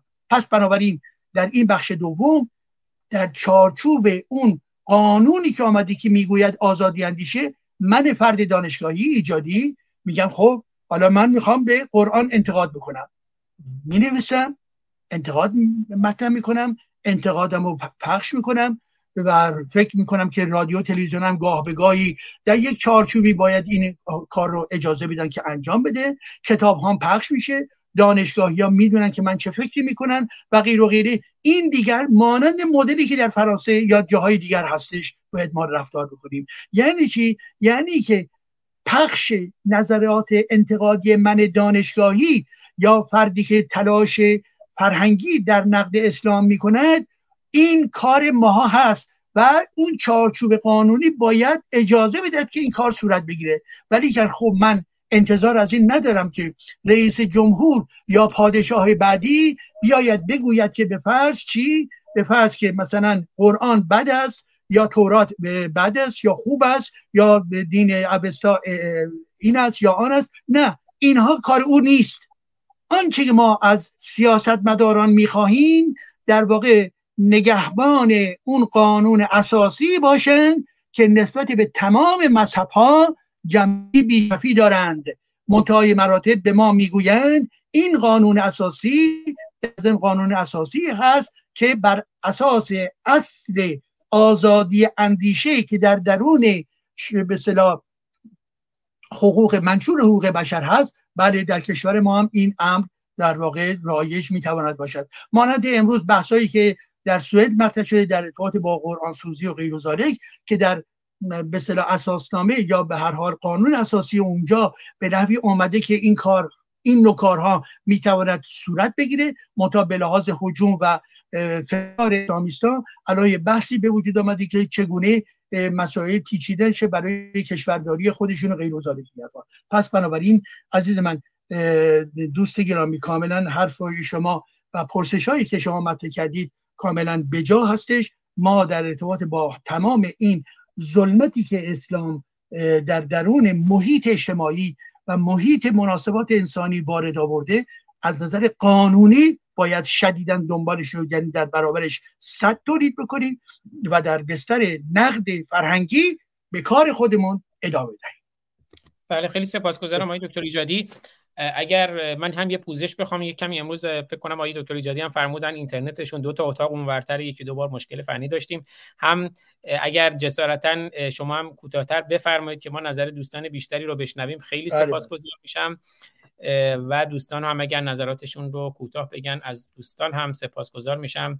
البته من دوست دارم به عنوان یکی از دوستان مشروطه خاص، چون اینجا نقدهای مطرح شد، صحبت‌های آقای شایان آریا رو به تفصیل بشنویم. امیدوارم باشن در کنار ما که بعد از اینکه دوستانی که حالا به ترتیب اومدن روی استیج صحبتشون رو شنیدیم در خدمت آیه شایان آریا باشیم که نمیدونم آیه دکتر ایجادی امکان داره امروز یکم بیشتر در خدمتون باشیم که آیه شایان آریا رو بیشتر صحبتشون رو بشنویم؟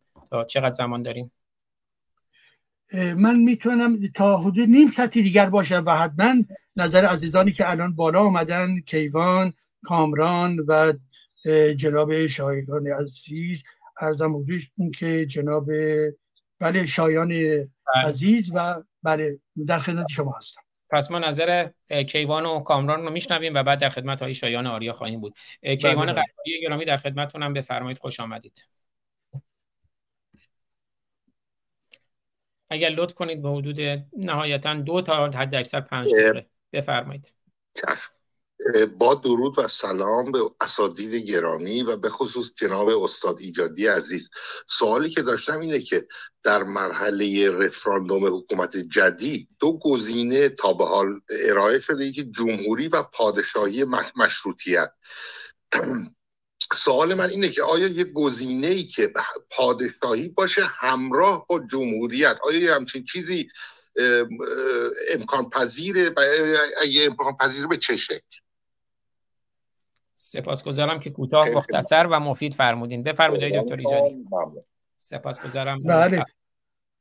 بله عزیز من، خودتون من میدانید و واقف هستید که به هر حال اینها 2 مدل در نوع حکومت مداری هستش که البته اگر خاطرتون باشه در ضمن مونتسکیو نیز در کتاب روح قوانین خودش این نکات رو میشکافه و تغییر تفاوت مدل‌های به معنای جمهوری، همچنین به معنای در واقع نظام مشروطه سلطنتی و همچنین مشروطه به اصطلاح سلطنت مطلقه، اینها رو توضیح داده.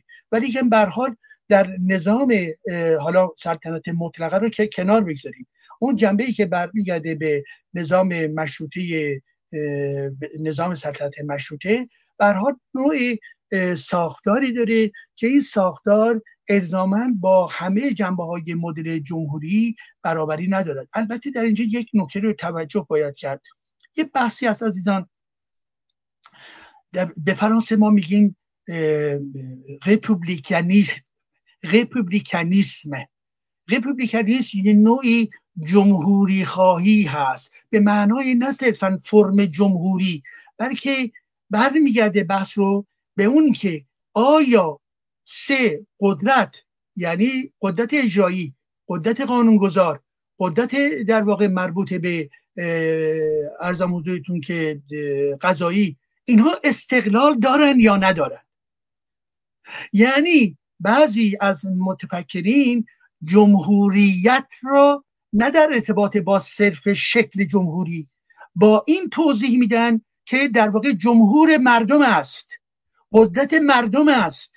و زمانی که ما در درون یک نظام مشروطه سلطنتی هستیم، زمانی که در واقع سیستم داد به اصطلاح پلورالیسم در اون عمل میکنه، سیستم سه تا نهاد از هم جدایی دارن و واقعا نقش پادشاه یک نقش کاملا سمبولیک دارد، هرچند که میتواند باز مورد انتقاد قرار بگیرد از نظر برخی ها و مورد تایید از نظر برخی دیگران، ولی به هر حال ما نزدیک میشیم.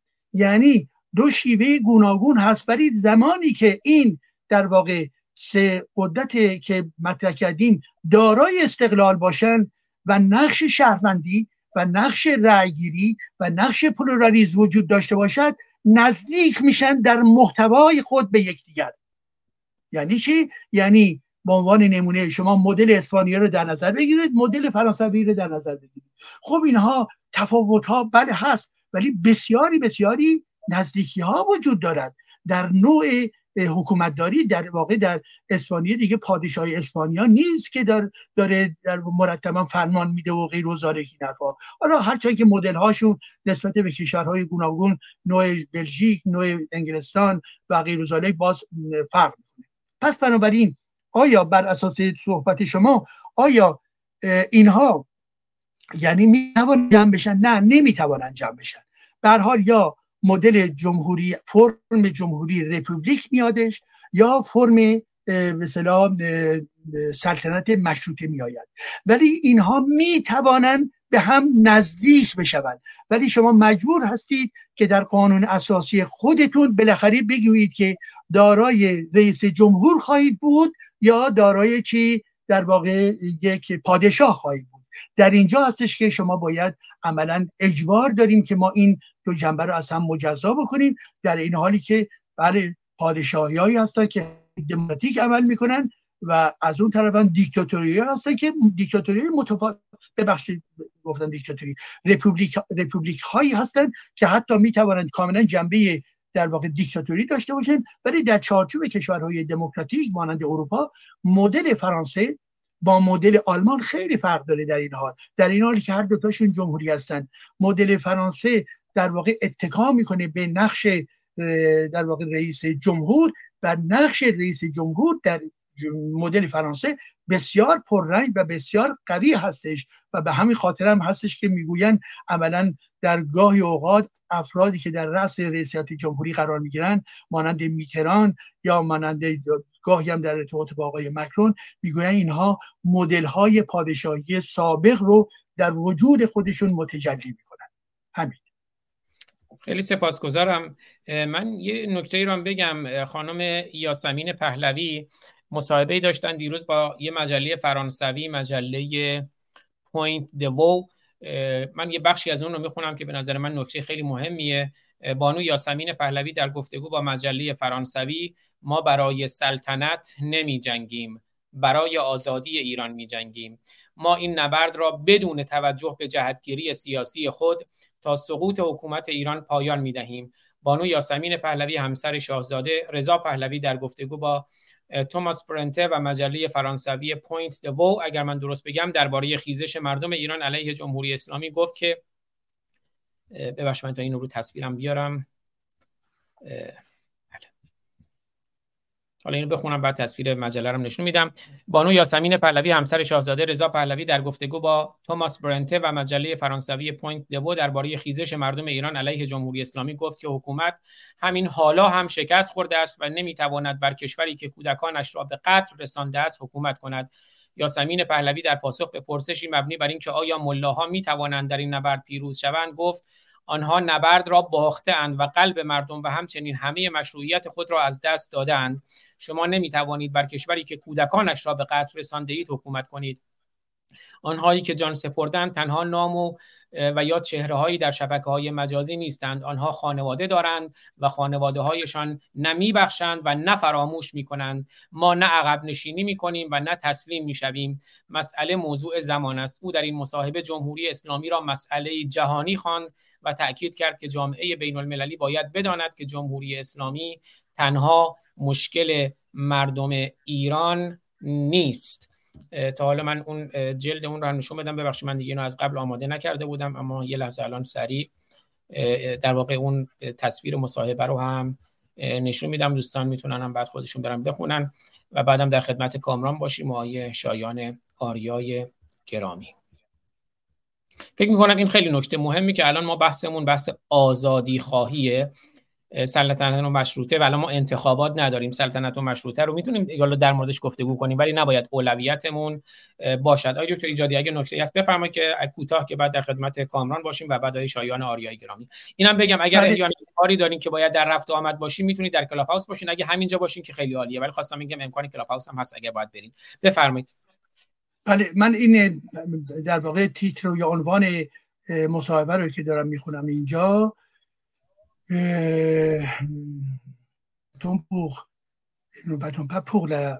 ببینید خیلی جالبه، خیلی نگاه معتدلی ایشون دارن که در این نقطه بیان شده، یعنی در این حال که ما میدانیم که ایشون جزء یک خانواده پادشاهی است و بنابراین به نوعی میراثدار این سنت میتواند باشد و هست، ولی در این حال یک برخورد دموکراتیک هست، یعنی با توجه به دوره‌ای که ما داریم در این زندگی میکنیم از ابتدا این رو به عنوان یک شرط قطعی در نظر گرفته نمی شود، یعنی میگوید آنچه که برای ما مهم هست در این لحظه عملاً ما مبارزه داریم میکنیم، ما جدال داریم میکنیم، ما پیکار داریم میکنیم. برای چی؟ نه برای اینکه منقشی باشه یا پادشاهی، بلکه برای آزادی.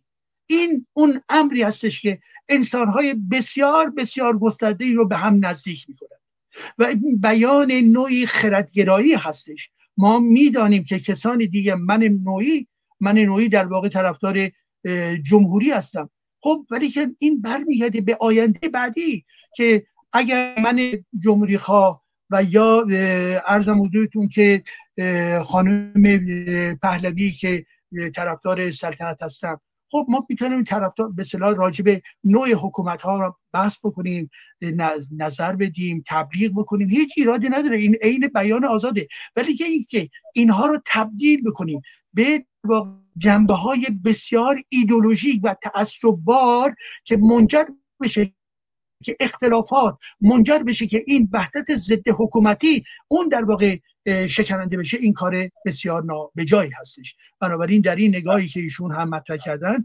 بسیار به نظر من مناسب هستش و ما در میان همه عزیزانی که برای آزادی در ایران دارن کار میکنن محور اصلی چیست؟ همون آزادی، همون دموکراسی هستش و پس از این در اون دوره بعد مجلس مؤسسانه بعد خواهد بود که ببینیم که چه نوع فرم حکومتی میتواند فرم حکومتی اکثریتی با رأی اکثریت تعیین بشه. خیلی سپاسگزارم. البته من یه توضیح خیلی کوتاه بدم چون فرمودین خانم یاسمین پهلوی پادشاهی‌خواه یا سلطنت طلبن، این رو همون نمیدونیم چون خود آقای رضا پهلوی گفته من شاید یه روزی به جمهوری رأی بدم، اما اساساً بحث جمهوری پادشاهی نیست، بحث آزادی ایرانه. با اجازهتون بریم خدمت بقیه دوستان، خدمت دوست عزیزمون کامران عزیز و بعد در خدمت های شایان باشیم. ببخشید دوستانم منتظر شدن. کامران جان در خدمت شما هستم، بفرمایید. مرسی آقای آزاد عزیز، درود به شما و دکتر ایجادی گرامی که من همیشه از ایشون یاد میگیرم و بقیه دوستان و مهمانان. من خیلی کوتاه سعی میکنم یکی دو دقیقه نظرمو بدم و صحبت منم طرفم به پادشاهی خواهان هستن که خود منم یکیشونم. من صحبتمو با پیپری شروع میکنم که خود آقای دکتر ایجادی در واقع توی وبسایت هست، میتونید پیدا کنید، درباره جامعه ایران آماده حکومت سکولار لایک است. این خیلی جالب، دوستان حتما بخونین و قشنگ ثابت میکنه که مردم ایران آماده یک حکومت سکولار لایق هستن. حالا من دیگه علتش نمیگم، دیگه حداقلش اینه که سال 98 تا میتونید ببینید. حالا سوال من اینه و نگرانی من برای هموطنانی که مثل من پادشاهی خواه حق هستن در آینده ایران، به چی قراره رأی بدیم؟ چون متاسفانه بعضی از این دوستان پادشاهی خواه قدیمی ما اینجوری بگم همینجوری به قول معروف به قول آمریکایی استاک موندن تو این مشروطه. فقط دوستان بدونم آیا این قانون اساسی مشروطه رو خوندن که انقدر میگن این بسیار خوبه و الان مردم میتونن به این رأی بدن و نمیدونم این ادامه سلسله پادشاهی هست که در اون گفته شیعه جزء یکی از دین اصلی و باید دربارش تبلیغ بشه. و من واقعا مردم در آینده ایران اون این قشری که الان قراره مثلا به پادشاهی رأی بدن که ما الان میدونیم ایران در کلیت سکولار هست، قراره به چی رأی بدن؟ دوستان پادشاهی خواه چرا اصلا توضیح نمیدن که چرا انقدر پافشاری دارن به این مشروطه، در واقع مشروطه که بوده. متاسفانه خود شاهزاده رضا پهلوی هم همین رو پافشاری داره با تبلیغاتی که ایشون میکنه. ایشون در یک سالی بود که مردم اومدن تو پاسارگاد و یک شعار میدادن، اصلا ربطی به نمیدونم از متنفر از عرب و اینا نبود. ایشون سریعا پرخاش کرد به من و گفت اگه قرار اینجوری باشه همین جمهوری اسلامی بماند بهتر است. بعد باز این دوستان ما هنوز ایشون رو ساپورت میکنن. یعنی ما اینجوری با این وضعیت به هیچ جا نمیرسیم دوستان. اگه همدیگر رو نقد نکنیم، ایراد رو نگیم، من واقعا نگران این سلسله این تفکر سیاسی هستم در آینده ایران، چون فکر نکنه به جایی برسه، چون قانون اساسی وجود نداره. من واقعا می‌خواستم بدونم اینا پروپوزی کردن تو این 44 سال قانون اساسی نوشتن، اینکه فقط همین کپی پیست مال مشروطه است که همین میشه همین قانون اساسی جمهوری اسلامی که اینم کپی پیست از همونا کردن، فقط آخوند گذاشتن جاش و یه ولی فقیه مطلقه که البته همون شاه مطلقه خودمون بود. حالا شاه، حالا رضا شاه و محمد رضا شاه بسیار آدمای وطن دوستی بودن، قانون اساسی اجرا نمی‌کردن چون نمی‌خواستن بین خودشون در واقع لایق تقریبا بودن. ولی در صحبتاشون باز محمد رضا شاه میگه که خب من همون سال 57 که دیگه صدای انقلاب در واقع شنید که میگفتش که من بعد اینجا تبلیغ شیعه رو بکنم، من اینو میدونم. یعنی این دوگانگی رو من نمیفهمیدم هیچ وقت. الان دوستان بدونن واقعا اینو بعد چیکار کنن مردم در آینده ایران. مرسی، من زیاد صحبت نمی‌کنم دیگه، در همین حد خلاصه می‌کنم. بله، سپاسگزارم. آقای کامران توکلی که عضو کنگره ملی ایرانیان هستن که خودشون هم یک قانون اساسی پیشنهادی دارن. آقای دکتر ایجادی اگر نکته‌ای هست بفرمایید که بعد در خدمت شایان آریا باشیم. و من دوست دارم صحبت‌های آقای آریا رو یه مقداری از نظر زمانی محدودیتشون نکنیم که اگر نکاتی هست بگم. بله بفرمایید. من فکر می‌کنم به دنبال صحبتی که کامران گرامی کردند، همین در ضمن این محتوای پرسشیش متوجه چه بسا اتحادات دوست گرامی جناب شایان باشه، بنابراین نوبت ایشونه. بفرمایید. پس اگر شما توضیح ندارین که در خدمت آقای شایان آریای گرامی هستم. بله. شایان آریای گرامی ببخشید منتظر شدین، خوش آمدین، در خدمتتون هستم. درود بر شما، درود بر همه حضار محترم جناب دکتر ایجادی. من تو خیابونم، نمیدونم صدام هست؟ بله صداتون رو داریم. فکر می‌کنم یک کمی نویز هست ولی خوبه صداتون. بسیار درودم خدمت همه عزیزان، امیدوارم همه حالشون خوب باشه. ببینید، حالا من تا اون بخشایی که شنیدم، ببینید در رابطه با بازگشت و ارجاع به قانون اساسی مشروطه، دو چیز به نظر من میاد که خیلی ها اشتباهش میکنن. یکی ارجاع به قانون اساسی مشروطه در دوران گذار هست، یکی هم برای نظام آینده است. این دو تا با هم کلاً متفاوت، حداقل از دید من. به خاطر اینکه البته من خودم شخصا اینم بگم، من با تمام ایراداتی که به قانون اساسی گرفته میشه در رابطه با متممهاش و دین رسمی و غیره و غیره، همه موافقم. خود شاهزاده هم موافقم و اگر شما صحبت‌های ایشون رو نه امروز و دیروز بلکه از 40 سال پیش برید و مرور بکنید، ایشون هم دائما همین رو میگن. راجع به سکولاریسم میفرمایند که نظام آینده باید سکولار باشه و غیره و غیره. اما این با مسئله استفاده و ارجاع به قانون اساسی مشروطه در دوران گذار متفاوتی. یعنی دوران گذار چه دورانی است؟ دورانی است که جمهوری اسلامی دیگه نیست. حالا یا مردم انقلاب کردن از بین رفته، یا خودش فروپاشی کرده، به کیاس کشیده، به هر علتی. این از بین رفته. ما در اون دوران تا زمانی که مجلس مؤسسان تشکیل بشه و وضعیت نظام آینده رو مشخص بکنه یک دورانی هست، حالا شما فرض فرمایید یک روز یا 2 سال یا 3 سال یا هر چقدری که هست، در اون دوران این مملکت باید اداره بشه. برای اینکه اداره بشه شما 3 راه بیشتر ندارید، یا اینکه به یک کسی، هر کسی که هست، هر کسی که در اون مقطع دست بالا رو داره و اعتماد مردم رو بیشتر داره، حالا میتونه یه نفر باشه، میتونه گروه باشه، فرق نمیکنه، یا باید به اونها یک کارت سفید بدید که آقا هر کاری میتونی بکن و این مملکت رو اداره بکن، جلوی نمیدونم قحطی رو بگیر، امنیت رو برقرار بکن، شرایط به اصطلاح تشکیل مجلس مؤسسان رو فراهم بکن و این کارهایی که بعد در دوران گذار و دولت موقت انجام بشه. یا اینکه بعد بهش بگید که بسیار خوب، همین در همین چارچوب قوانین موجود شما کارها رو رد و فتح بکن، امور مملکت رو ادامه بده تا وضعیت نظام آینده هر شبت که مشخص بشه. یا اینکه بعد بهش بگید که بسیار خوب، ارجاع بکن به قانون اساسی مشروطه، به چارچوبی که قبل از جمهوری اسلامی وجود داشته، در اون چارچوب با اون قوانین و با اون روابط و ضوابط مملکت رو اداره بکن تا وضعیت نظام آینده مشخص بشه. این سراح بیشتر وجود نداره. من این هر چیزی که میگم و از هر کسی که میخوام که راه چهارمی اگر هست بفرمایند، کسی واقعا راه چهارم معقولی نداره. این سراح تنها راه هاییست که در پیش پای ماست. راه اول به نظر من حداقل میاد که عاقلانه نیست، یعنی شما در هر کسی، اونم در یک کشوری مثل ایران، فرق نمیکنه شاهزاده رضا پهلوی باشه، جناب ایجادی باشه، من باشم، هر کسی دیگری باشه، فرق نمیکنه.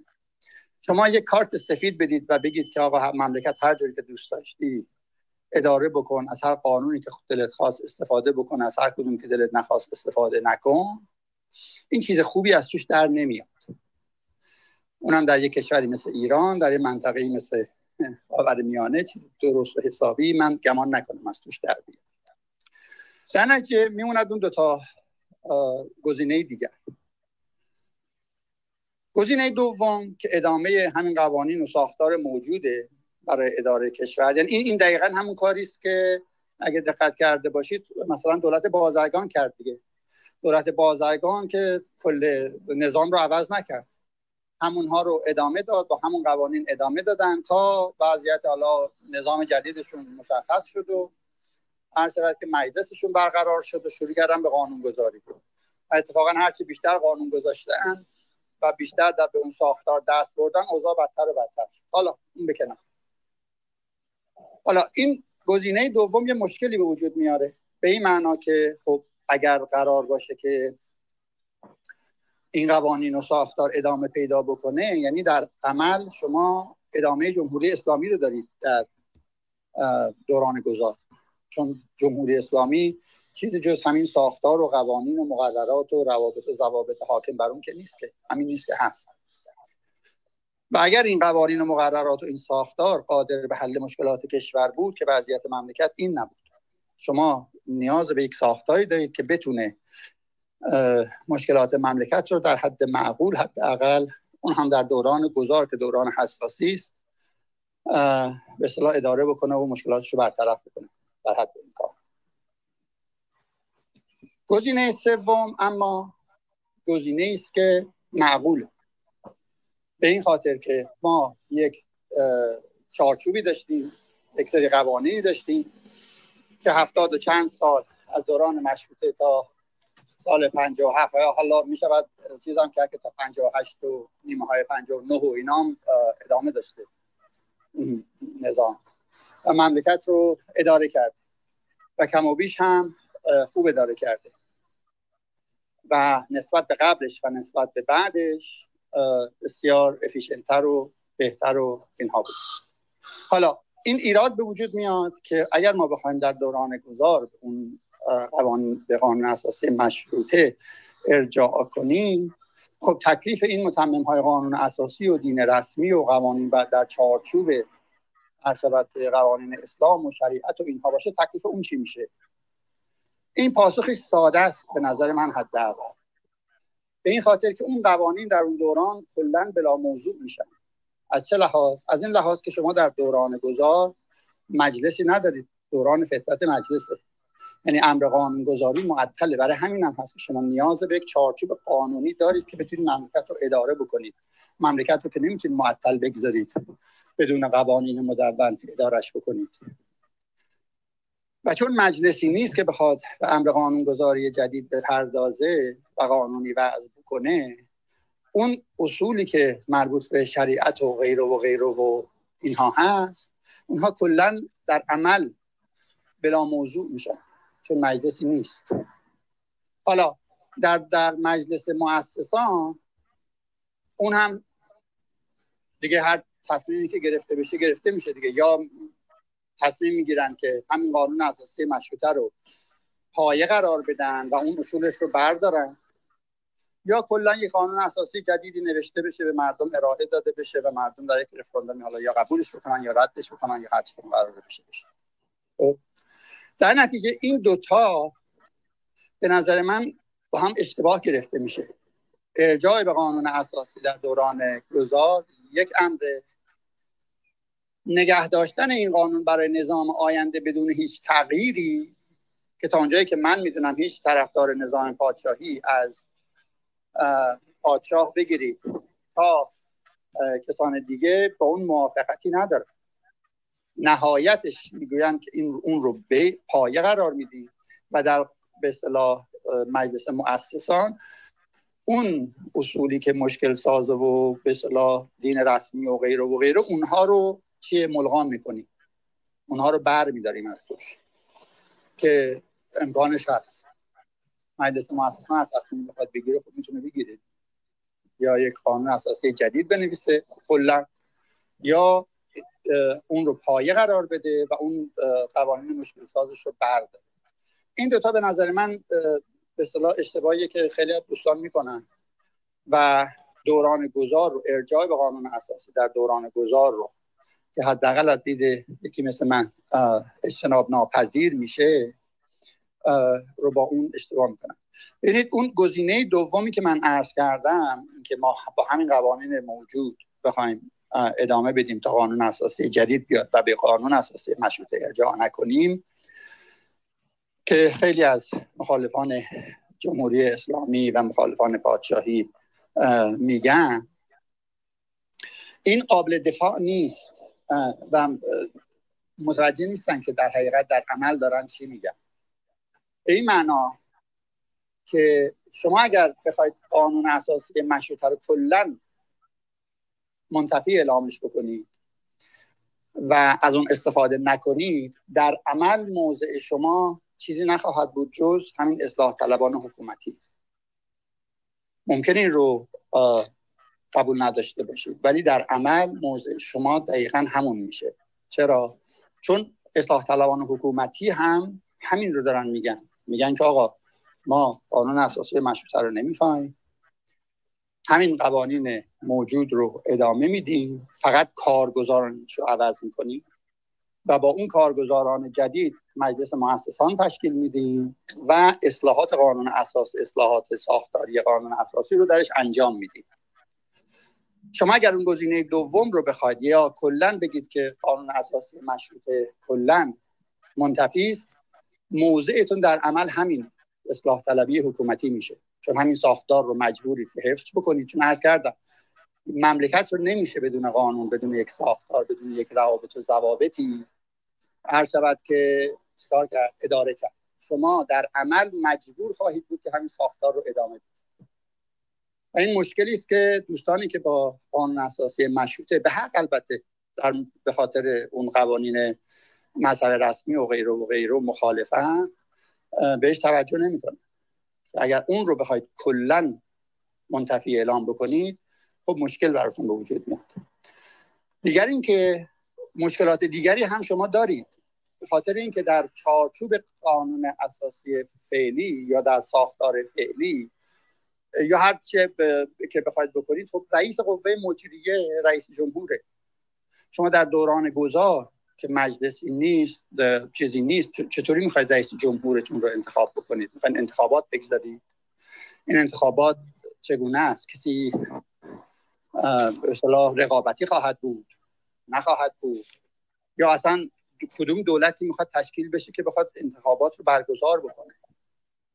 این همه مشکلاته. در چارچوب قانون اساسی مشروطه حداقل مکانیزمی وجود داره که شما دولت رو تشکیل بدید. در دوران فترة پادشاه این حق قانونی رو داره که یک شخصی رو مأمور به تشکیل دولت بکنه و اون دولت موظفه که کابینه رو تشکیل بده، مملکت رو اداره بکنه، مقدمات انتخابات حالا یا مجلس یا به اصطلاح تشکیل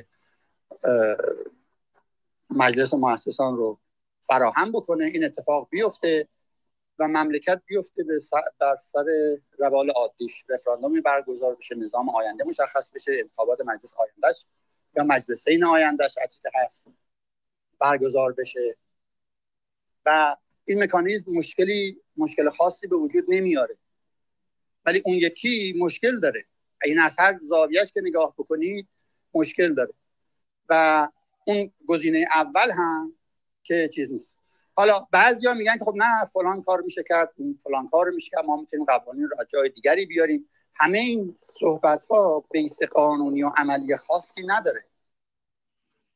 در صحبت و در گفتار میشه گفت که میرویم از جاهای دیگه مثلا قانون میاریم، از فرانسه میاریم، از آمریکا میاریم، عرف بین الملل و بعد میگن استفاده میکنیم. اینا همه در عالم به اصطلاح میگن فرضیات، در عمل امکان پذیر نیست. شما با چه اختیاری میتونید به کسی اختیار بدید که مثلا قوانین فرانسه رو برداره بیاره در ایران اجرا بکنه؟ چه کسی همچین اتوریتی داره که این کار بکنه؟ ما محکومیم به این که ما دو تا بدنه قانونی مدون که بیشتر نداره، همین دو تاست. فرانسه نیستیم که 5 بار جمهوری اومده باشه و رفته باشه ما بگیم یکی از اون بدنه‌های قانونی و قانون اساسی رو دوباره احیا می‌کنیم و بر اساس همون مملکت رو اداره می‌کنیم. یا فرانسه که نیستیم که 2-3 بار پادشاهی رفته باشه و اومده باشه ما بگیم حالا یکی از اون قوانینش رو استفاده می‌کنیم و مملکت رو اداره می‌کنیم. ما این دوتا رو بیشتر نداریم. واقعیت کشور ما اینه. این دو بدنه قانونی، این دو ساختار رو ما بیشتر نداریم که مدون باشه، سابقه اجرایی داشته باشه و مردم باش آشنا باشه. همین این دوتا رو من به نظر میاد دوستان اشتباه میکنن که ارجاع به قانون اساسی در دوران گذار و یا ارجاع به قانون اساسی برای نظام آینده بدون هیچ تغییر، این دوتا با هم متفاوته.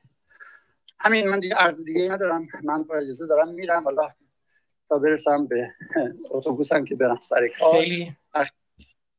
ممنون. خیلی سپاسگزارم آقای شایان آریای گرامی و اینکه ببخشید اگر بی موقع مزاحمتون شدم. سپاسگزارم که دعوت من رو پذیرفتین. عکس‌های شایان آریا رو هم در یوتیوب دیدیم همزمان با صحبتاشون.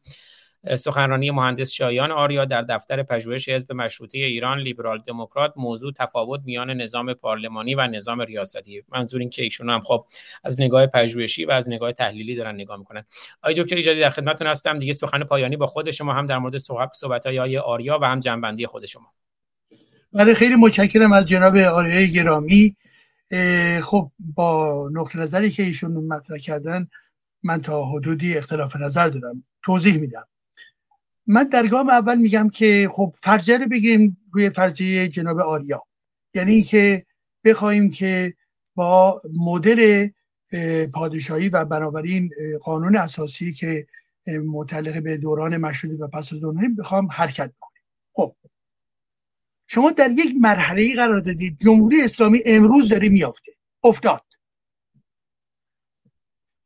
شما به چه دلیلی میتوانید در جامعه این پیشنهاد رو یا به هر حال به عنوان یک برنامه تحمیل بکنید به این که قانون مشروطه یا قانون اساسی پیشین رو مدل خودمون قرار بدهید؟ شما چه نهادی هستید؟ شما چه گروهی هستید؟ شما ممکنه بگویید که اکثریت جامعه امروز تمایل به پادشاهی داره. بسیار خوب. ولی این برای ما یک فرضیه باقی میماند. یعنی خود این برپایی آمار، برپایی رأی‌گیری باید باشه که ما بگیم که بله. بنابراین اکثری کسانی که در ایران هستند طرفدار مدل پادشاهی هستند. چون ما این اندازه‌گیری رو نداریم به طرز دقیق صحبت بکنیم، بنابراین در همون گام اول از شما خواهند خواست جناب آریا شما میگویید که قانون اساسی پیشین رو برداریم. خب عده ایکس زیاد کم من نمیدانم خواهند گفت که نخیر. برای چی؟ اگر شما میگویید که بله، پس بنابراین همون لحظه، همون فردای انقلاب کار باید بکنید به فصل این رو به رأی باید بگذارید، به رأی باید بگذارید. چرا؟ به خاطری که جامعه از درون یک بحران داری بیرون می آید. عده‌ای مخالف نظام پادشاهی هستند، خود پادشاهی گرایان در واقع تمایلات گوناگونی دارن. شما میگویید که این قانون اساسی موجود رو برداریم. در این لحظه هیچ مرجع اتوریته در واقع قانونی وجود ندارد. درست؟ به خاطری که به شما خواهند گفت شما به نام کدوم اتوریته قانونی دارید این حرف رو میزنید. شما حتی اگر که جامعه این اکثریت باید اثبات بکنید که به فرض بگید که خب در این دورانی که دوران گذار هستش این اکثریت تامین هستش و بنابراین به جدال‌ها و یا بحران‌های دیگری نمی‌انجامد. پس بنابراین در این لحظه شما دستخوش یک بنبست خواهید شد. این بنبست یعنی به این ترتیب هستش که شما میگویید قانون اساسی گذشته رو بردارید، به عنوان راه روش خودتون در نظر بگیرید. دیگران خواهند گفت نه. حالا هر چقدر که شما تبلیغ بکنید از الان تا اون لحظه، ولی به هر حال ما پایه قانونی نداریم، یعنی اندازه‌گیری نداریم، نمیدونیم نتیجه صندوق آرا چه خواهد شد. و از اونجایی هم که یک بت اعظم مانند خمینی دیگر نداریم، به این ترتیب هستش که عملاً از شما از نظر دموکراتیک جواب خواهند خواست. شما چگونه میخواهید این قانون اساسی که 44 سال پیش کنار گذاشته شده رو به این ترتیب، هر چقدر که قانون اساسی جمهوری اسلامی بسیار زشت و دیکتاتور و غیر و غیره هستش، به چه دلیل اون قانون رو میخواهید بر ما در واقع بیایید و به این ترتیب به صلاح راه روش این جامعه رو در نظر بگیرید. و چه بسا خواهند گفت که الان ما میدانیم حدود 4-5 نسخه قانون اساسی گوناگون در درون اپوزیسیون نوشته شده. هر کدوم از اینایی که قانون اساسی نوشتن به شما خواهند گفتش که آقای آریا ما هم قانون اساسی داریم. این قانون اساسی هم مانند گذشته اون کمبودها و یا مشکلات نداره، میتواند خوانای بیشتری داشته باشد. پس بنابراین در اینجا اگر شما بخواید بگید نه، خب این تبدیل به یک بحران جدیدی در دل این شرایط بحرانی خواهد شد. این نکته اول. نکته دومی که مطرح کردید که درست هم هست، گفتید که دو دوره رو تشخیص بدهیم، دوران گذار و مرحله بعد. دوران گذار تا برسیم به فرض مجلس مؤسسان، حالا 1 ماه 1 ساله ما نمیدانیم، ولی به هر حال یک دوره هستش که میتواند دوران گذار تا برسیم به نظام در واقع نهادهای قانونی توأم با ثبات و نتیجه رأی که از صندوق‌ها بیرون می‌آید. خب ببینید در این دوران مدل‌هایی که در جهان بوده، حالا نمیگه مدل مطلوب بوده، به خاطری که ما از درون بحران عمومی اجتماعی داریم بیرون می‌آییم. خب جامعه دارای تبه، دارای خواست‌های گوناگونه، هیجان هستش و غیر از این. این دوران گذار یک چیزی احتیاج داره، یعنی فردا حکومت جمهوری اسلامی ولایت فقیه میافته، چه کسی باید در واقع چیز بکنه، اوضاع رو بگردونه؟ کس یعنی یک نفر نمیتواند در این شرایط مورد قبول قرار بگیرد. حتما میگویند یک گروهی، عده‌ای که اسم این گروه عده میتواند باشد در زمان انقلاب اسلامی بود شورای انقلاب، خاطرتون هست؟ و امروز شورای نمیدونم مدرن ها، شورای آزادی خواهان، شورای دموکراسی خواهان. بله به این ترتیب این مجموعه از کجا می آید؟ متناسب با ترکیب گروه ها و احزابی یا افرادی هستش که در صحنه هستند. یعنی شما امروز در نظر بگیرید همین نهادهایی که در ایران هستند، و یا گروه هایی که در خارج از کشور هستند. همینا پس دادن میگن ما باید در درون این چی، این شورای آزادی خواهان یا شورای دموکراسی خواهان باید قرار بگیریم. خب برمیگرده به این که تا یه حدودی تناسب قوا، تا یه حدودی به هر حال عقلانیت، تا یه حدودی برخی اتوریتایی که قابل مورد پسند مردم هستن، یک مجموعی خواهد بود که اسمشو این جمع رو میشود گذاشت دوران چی به اصطلاح شورای آزادی خواهان یا دموکراسی خواهان. منتهی مراتب همون گونه که شما اشاره فرمودید دوران گذاره، یعنی جامعه باید بگرده، جامعه باید بگرده، حتما بلافاصله بر اساس یک سلسله قواعد همین شورا که به نحوی در این حال که انتخابی نیست، چرا به خاطر ما محصول یک لحظه بحران تاریخی هستیم، ولی در اینها دارای یک اتوریته، یک لژیتیمیته تغییر با خودش هستش. بلافاصله اون جنبه‌های از در واقع این سیستم موجود به عنوان نمونه قصاص بلافاصله باید بنابر تمایلات این گروه، البته حالا من اگر به فرض در اون گروه باشم حتما سایه چندان تفکر دیگه ای رو ممکنه تقویت بکنم یا نکنم و غیر وزاره کنم، ولی این گروه میتواند بنابر خواستای جدید جامعه قصاص بلافاصله اعلام بکنه بر اساس یه حکم که این دیگر قابل اجرا نیست. چه میدونم عرضم حضور توی ازدواج کودکان پایین 18 سال یا 13 سال غیر، همه اینها در واقع ممنوع و غیر وزاره. بنابراین ما می توانیم بر پایه در واقع این گروه جدید، این شورای در واقع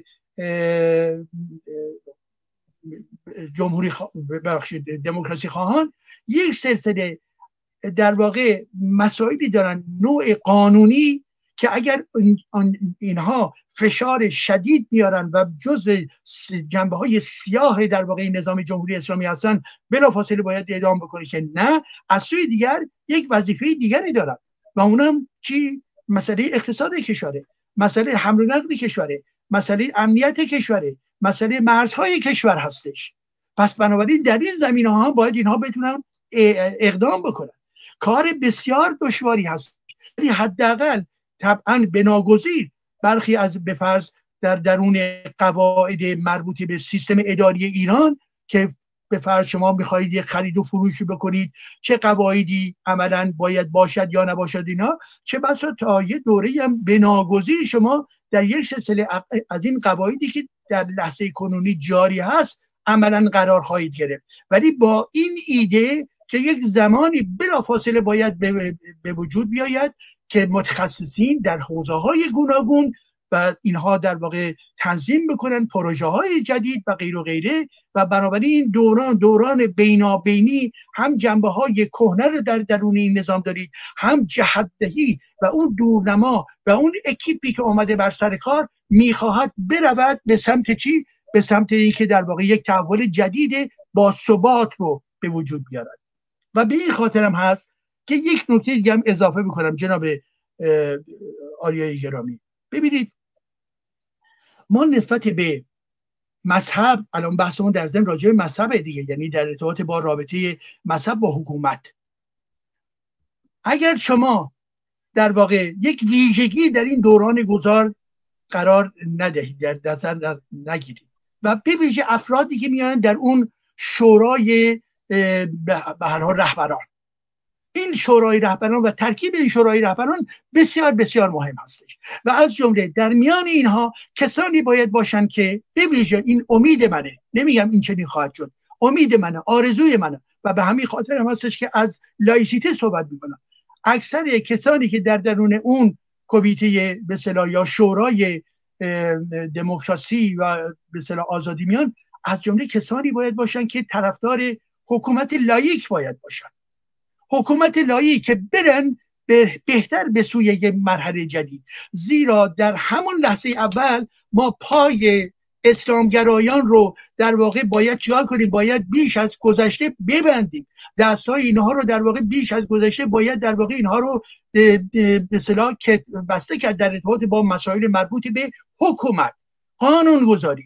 بنابراین اگر چنانچه هنوز اون فضا به اینها اجازه بده که به هر حال فعالیت‌های خودشون ادامه بدن، این کار ما رو باز مشکل‌تر خواهد کرد. ما در همون لحظه اول باید دارای اون ترکیبی باشیم در درون اون شورای دموکراسی خواهان که بخش مربوط به افراد لایق برجسته باشن که اون گونه به اصطلاح قواعدی که یا احکامی که صادر میکنن متناسب با امر لایسیته باشه و پس فردا که به قدرت یعنی به مجلس مؤسسان میرسیم در اونجا باز این امر میتواند یک ضمانتی باشد برای محکم کاری های بعدی.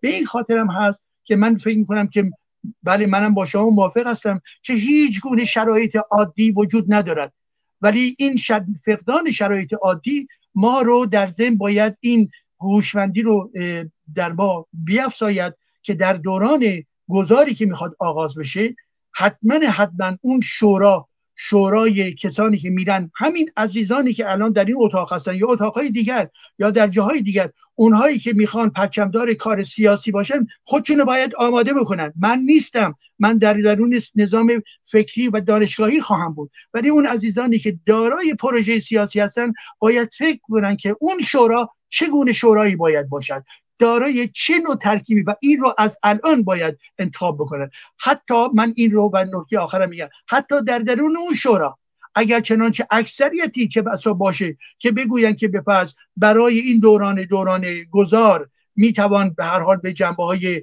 قانون اساسی پیشین اتکا کرد، ممکنه تازه اون هم به نوبه خودش قابل فکر باشه، ولی در لحظه کنونی ما نمیتوانیم با قدرت بگوییم که قانون اساسی گذشته به ما به اصطلاح آرامشی بیشتری میتواند ببخشد تا اینکه برسیم به دوران پس از دوران گذار، به خاطر اینکه جامعه به شدت بحرانی هستش، با انتظارات بالایی هستش و میخواد که متن جدیدی باشه برای قانون اساسی که در دل این قانون اساسی به تبع جنبه لایسیته امیدوارم و یا جنبه های مهمی که مربوط به آزادی و دموکراسی و یا یک مثال عرضم حضورتون که در مورد کتاب‌های درسی، ما با کتاب‌های درسی که امروز به شدت مذهبی هستن چه کار خواهند کرد؟ بلافاصله ما نمیتونیم تغییر بدیم، بناگزیر این خود این یک پروژه هستش، پروژه‌ای که باید آماده بکنه خودش تا برسیم به لحظه مجلس مؤسسان. و بنابراین میدانم که وقت کمه و میدانم که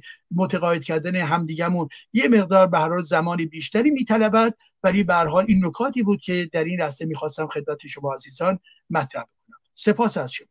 خیلی سپاسگزارم آقای دکتر ایجادی گرامی. و همینجور که دکتر ایجادی صحبت میکردنم من یه نگاهی هم انداختم به وبسایت روشنگران قادسیه، در بالای اتاق کلابهاوس هم پین شده، roshangaranmedia.org، که اونجا هم تمام برنامه‌ها هست، هم به صورت ویدئویی، هم به صورت پادکست و هم روشنگران ما زندگی نامشون، آثارشون هست. دوستانم میتونن وبسایت رو داشته باشن، میتونن توی نیوزلتر ثبت نام کنن و خب مطالب براشون بیاد و تمام برنامه هم اونجا هست. توی یوتیوب و شبکه‌های اجتماعی ما هم به همین ترتیب هست. امیدوارم که دوستانم در شبکه‌های اجتماعی هم همراه ما باشن و صفحه ویژه خدای دکتر ایجادی هم در وبسایت روشنگران میدیا roshangaranmedia.org/جلال ایجادی هست، همینجوری که در زیرنویس می‌بینید. به همین ترتیب GALALIDGADI roshangaranmedia.org/جلال ایجادی. یا اگر توی وبسایت تشریف ببرین توی بخش روشنگران اگر کلیک بکنید اونجا خب صفحه اختصاصی هر کدوم از دوستان هست، همینجور ویدیوها، پادکست و درباره که امیدوارم دوستان وبسایت رو هم داشته باشن. آقای دکتر ایجادی از شما خیلی سپاسگزارم، از دوستانی که در کنار ما بودند خیلی سپاسگزارم، از آقای آریان شایا، ببخشید شایان آریا، از آقای کامران توکلی، کیوان قفاری، مهرزاد انوشا که صحبت کردن. سپاسگزارم از پخش زنده آیدین توکل و دوستانشون که اونم به روش خودشون برنامه رو در یوتیوب پخش کردن. دوستانی که امروز بودن در کنار ما در یوتیوب، در یوتیوب خود من، یوتیوب روشنگران و یوتیوب ما براندازان، در فیسبوک روشنگران و فیسبوک گروه جنبش بیداری ایرانیان، فیسبوک خود من، در توییتر روشنگران، در اینستاگرام خود من و در تلگرام. دوستانی که در کنار ما بودند یا برنامه رو دیدند یا شنیدند یا از این به بعد می‌بینند یا می‌شنوند خیلی سپاسگزارم. آقای دکتر ایجادی ببخشید امروز برنامه ما طولانی شد، 2 دقیقه و 3 ثانیه وقت شما رو زیاد گرفتم. شما هم مثل همیشه با صبوری بودین در کنار ما. اگر سخن دیگری نیست شما و دوستان که برنامه رو پایان بدیم. اجازه من از شما آزاد فارسانی تشکر میکنم عزیز من، به اعتبار تلاش شما، به اعتبار پیگیری و پشتکار شما هست که این گونه برنامه‌ها ادامه پیدا می‌کنند. یک. دو، از همچنین از جناب آریای گرامی و کامران عزیز و کیوان و مهرزاد که صحبت‌هایی رو که مطرح کردن با پرسش‌های عمیق خودشون، از این عزیزان نیز تشکر می‌کنم و همچنین همه عزیزانی که در اتاق هستند و من عکس برخی از اینها رو دارم نگاه می‌کنم و درود به همه عزیزانی که میشناسم. نمیخوام اسم بیارم، ممکنه برخی اسما از قلم بیافته اینا، ولی کن همه شما رو، عکساتون رو دارم میبینم. خیلی از شما هم تشکر میکنم. و نکته آخر هم این که به هر حال ما تا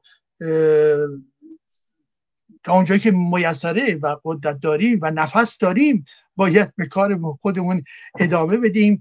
من به هر حال در لحظه کنونی تا اوایل سپتامبر در واقع دوران دانشگاهی تابستانی هستش، مثل تعطیلات دانشگاهی هستش، ولی که ممکنه در مرحله بعد از نیمه سپتامبر یه مقدار تغییراتی در برنامه‌هامون به وجود بیاد که اطلاع خواهیم داد.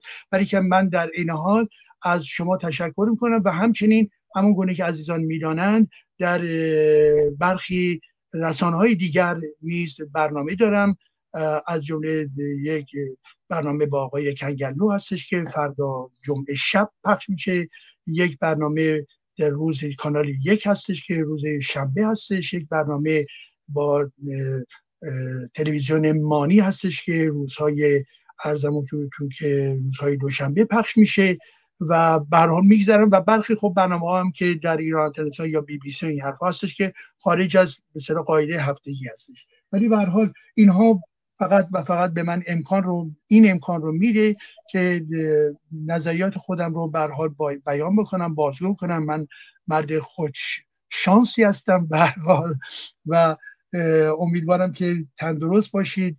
امید روزهای بهتر.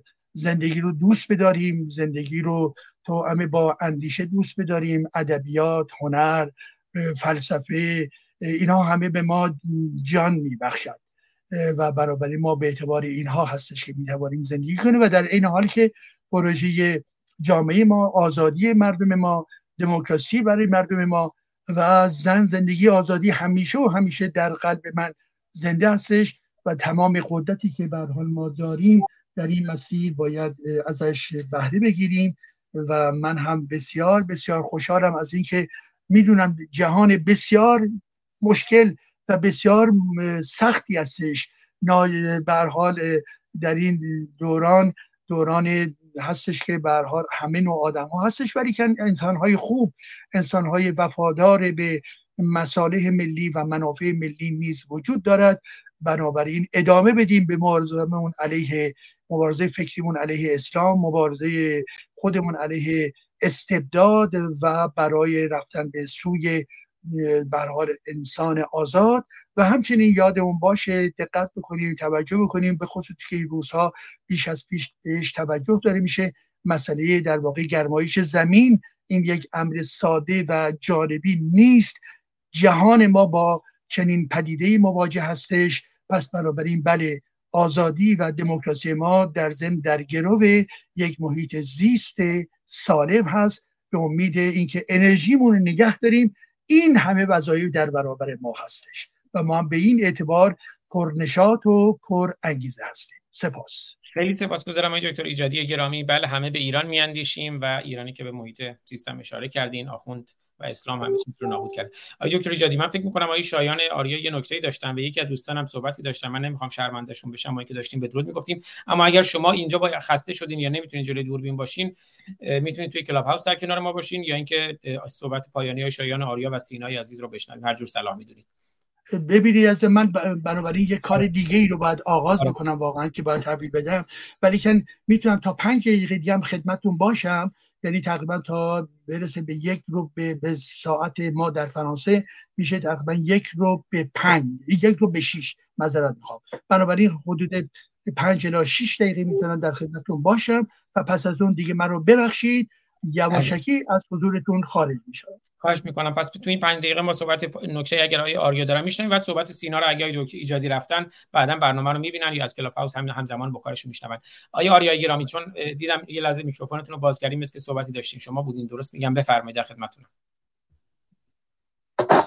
نه دیگه من سوار ماشین شدم و سر و صدا حالا بعدا. من فقط می‌خواستم عرض کنم که گزینه جناب دکتر اگه دقت بکنید همون گزینه ایه کامبینیشنی از گزینه اول و دومه، یعنی که ما به یک گروهی یک شبکه که کارت سفید میدیم که خودشون قانون رو تعیین بکنن و یا قوانین موجود رو ادامه میدن اگر صلاح دونستن. حالا به هر حال این بخشی است که مردم باید تصمیم بگیرن که چه راهکاری مناسبه، چه راهکاری مناسب نیست. و اینکه من عرض کردم ما متاسفانه 2 بدنه قانونی بیشتر نداریم و ای کاش بیشتر می‌داشتیم که میتونستیم دست و بالمون بازتر بود و انتخاب میکردیم، ولی واقعیت امر این هست که ما 2 بیشتر نداریم. باید انتخاب بکنیم، یا ادامه یا کارت سفید یا بازگشت به چارچوبی که در عمل اثبات کرده که بهتر از این چارچوب تونسته مملکت رو اداره بکنه. همین عرض دیگه نشه، میبخشید اینجا سر صداست دیگه، ببخشید. میکنم نمیدونم شما بودین یکی از دوستان میکروفون باز کردن یا نمیدونم آیه توکلی گرامی بودن. اگر یکی از دوستان کامنتی داشتن که میکروفون باز کردن اون موقع، من چون موقع خب روی یوتیوب بودم متوجه نشدم، اگه کامنتی بود دوستان بفرمایید، اگه نه که صحبت‌های سینا رو بشنوید. کامران جان شما یه لحظه کامنت باز. بله آقای آزاد عزیز، مثل یه لحظه کوچیک فقط می‌خواستم بگم من نگرانی من فقط همین اینه، خیلی مشکل عمیق‌تر از این صحبت هست. ببین دوستان، ایشون گفت با همون قانون اساسی که کارآمد بوده بری، من نمیدونم کجاش کارآمد بوده، اصلا کارآمدی نداشت اون قانون اساسی. شاه گفتم من یه بار شاه عزیز ما خودش اولا که آدم جمهوری‌خواه بوده، از رضا شاه شروع کنیم، قانون اساسی ایشون اجرا نمی‌کرد که بخواد حکومت دینی داشته باشه، ولی خود قانون با افراد که دیگه سر کار نداریم که قانون دیگه، قانون مشروطه آخه نمیتونیم که ما برگردیم به اون قانون دوباره و یه سیرش رو حذف بکنیم.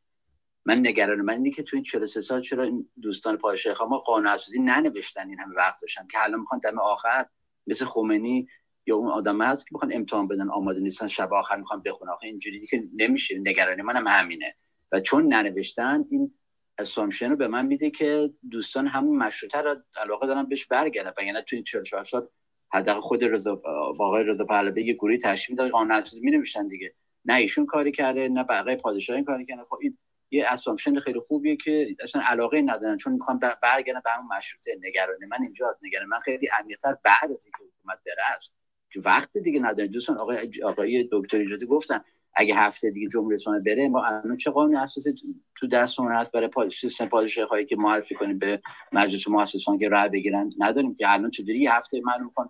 دوستان ما میخوان 44 ساعت وقت داشتن بنویسن، چون یه هفته میخوان سریع از جایی کپی پیست کنن، اگه هست بگیم ما بدونیم، منو بریم مطالعه کنیم که دوباره نشه مثل خمینی با 2 آفتابه این دست و اون دست و یه قانون اساسی زیر بغل و موقعی که قدرت داره بیا اونو بده به مردم بگی آره یا نه و یا یک کتینا رو ببریم مؤسسان. نگران من اینجاست. ببخشید موضوعم شدنش. بله خواهش میکنم. خیلی سپاسگزارم آقای کامران توکلی گرامی و آقای دکتر ایجادی. فقط ما صحبت‌های سینا رو می‌خوایم بشنویم، اما اگر شما هر موقعی باید برین دیگه صاحب اختیارین. خیلی از شما سپاسگزارم.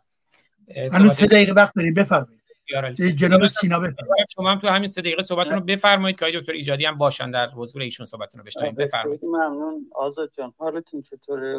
امیدوارم که سپاسگزارم. بفرمایید. من یه نکته‌ای می‌خوام عرض کنم در خصوص این دوستانی که لایسیته رو معرفی میکنن و واقعا خیلی در واقع اگه بخوام رو راست باشم برای لایسیته در واقع یک در واقع مانع ایجاد میکنه یه جایی. لایسیته خب دوستان میدونن، آیه استاد ایجادی هم میدونه که در معنی اصلیش بی‌طرفی حکومت و دولت و در خیلی جاها اصلا کاری با دین نداره، یعنی دولت و حکومت با دین کاری نداره، اصلا نه رنگی داره نه نژادی داره نه هیچی. در واقع هدف اصلی لایسیته مبارزه با دین نیست. این که دوستان میان لایسیته رو در جهت مبارزه با دین معرفی میکنن. حالا ممکنه شما در حکومت‌های لایک شما انواع مقالات و نشریات رو دارین که میتونن دین رو نقض کنن، از جیب خودشون هم بدن، به ما هم ربطی نداره، به حکومت لایک هم ربطی نداره، حکومت لایک هم نمیتونه جلو اونا رو بگیره. همچنان که تو فرانسه از 1000 تا مسجد در حکومت با وجود حکومت لایک ما الان 6000 تا مسجد داریم. همچنان که آمال آرمان حکومت‌های مسلمان کشورهای مسلمان فرانسه زبان اینه که برن تو فرانسه زندگی کنن، چون اصلا مشکلی برای مسلمان نداره، لایسیته ایجاد نمی‌کنه. یک مسلمان میتونه زیر قانون لایسیته زندگی کنه و بگه که خب حکومت نسبت به همه ادیان بی‌طرفه و طرف هیچ حکومت، هیچ نژاد و رنگ و دینی رو نمیگیره. همچنان که احزاب لایک در فرانسه یه سری اصلا مسیحی هن، میتونن دین شخصیشون رو داشته باشن. لذا در معرفی لایسیته نباید به این توجه کنیم که لایسیته میخواد با دین مبارزه کنه، میخواد بره به جنگ دین. نه، لایسیته میگه که دینت برای خودت، من بی‌طرفم نسبت به تو، نه پول برات خرج میکنم، نه اجازه میدم پولی در جیب شما بریزن. در این حال همچنان که ببخشید من اینم بگم، در فرانسه شما میتونین مدارس خصوصی رو داشته باشین که مدارس مذهبی هم باشه، منتها با سرفصل‌های آموزش و پرورش فرانسه. لذا لایسیته رو مبارزه با دین معرفی نکنیم. اگر میخوایم دین رو نقد کنیم، بسم الله، من کاری ندارم، نقد کنیم، ولی لایسیته بی‌طرفی نسبت به دین. خیلی ممنون آزاد جان، به من وقت خیلی داریم. خیلی سپاسگزارم سینا گلبرگ گرامی. بله، این هفتمین برنامه درس گفتاراست که اتفاقا دکتر ایجادی به این نکاتی که شما فرمودین اشاره کردند و باز هم مطالب رو ادامه خواهیم داد. این درس گفتارها فکر می‌کنم تا چند درس گفتار دیگه باقی مونده.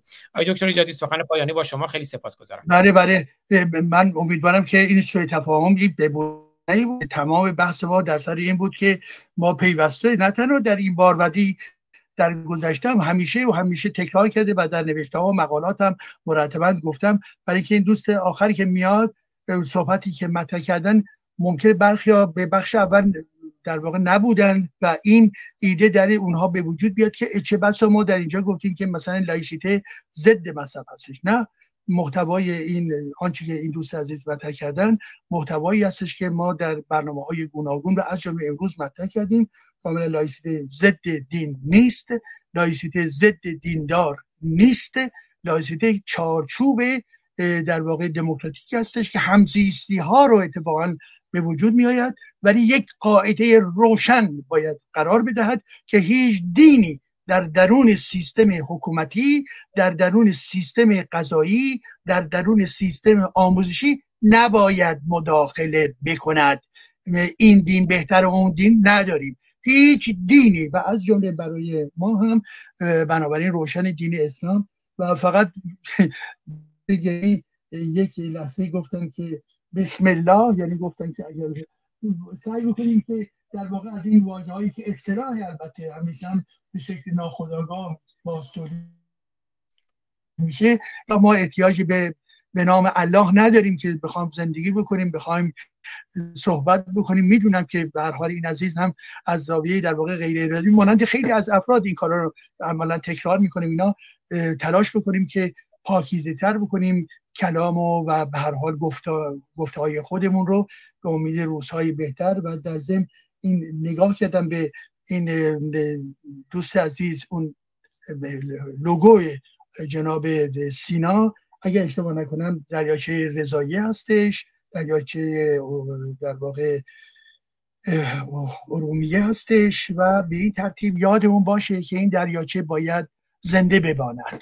و به هر حال امیدوارم که هرچند که در شرایطی که بسیار بسیار بدی هستش به خاطر تخریب محیط زیست ایران و این دریاچه بزرگ که لحظات آخر خودش رو داره طی میکنه، ولیکن اگر اتفاقی بیفته به شکل ناگهانی این جمهوری اسلامی نابود بشه، من هنوز که هنوزه علیرغم تمام تخریب هایی که در مورد این دریاچه صورت گرفته، دریاچه ارومیه، بنابراین هنوز که هنوزه حس من این هستش که میشود این دریاچه رو نجات داد. من هنوز بر این باور هستم. سپاس از شما. حتما اگر جمهوری اسلامی سرنگون بشه می شود. بله، سیو لیک، سیو دریاچه عمومی با امید آزادی ایران، با امید آزادی و رهایی مردم ایران از دست اسلام و جمهوری اسلامی. آقای دکتر ایجادی میبوسمتون، خیلی سپاسگزارم از صبر و حوصله‌تون. فردا هم برنامه رو داریم، ساعت 5 عصر به زمان ایران، برنامه تلاوت آیاتی از منجلاب قرآن. همراه ما باشید، روشن باشید و روشنگر. تا درودی دیگر، بدرود. سپاس. لطفاً منو پس قطع می‌کنید. چشم.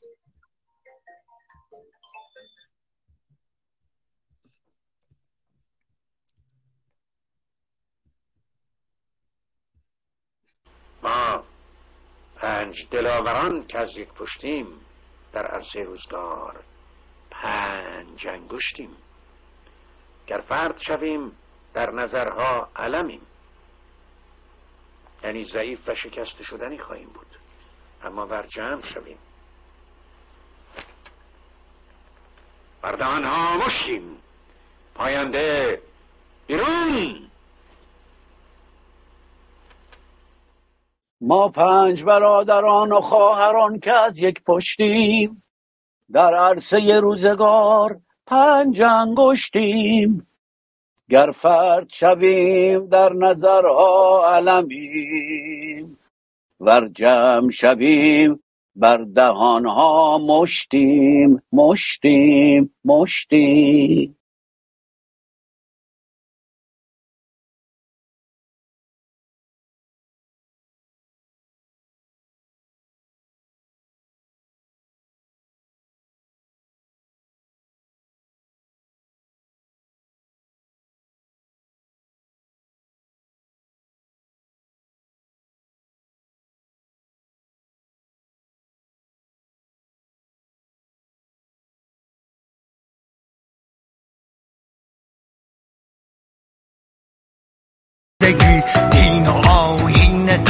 دین مرگ و کهنگی، جمله افکارتان غرق در فساد و هرزگی.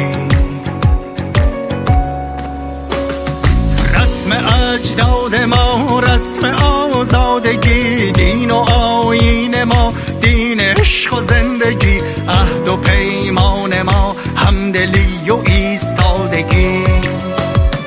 رسم دیرین ما رسم پاک سادگی، مهر و داد و خرد با نشاط زندگی. پند تاریخ ما درس وحدت و یگانگی.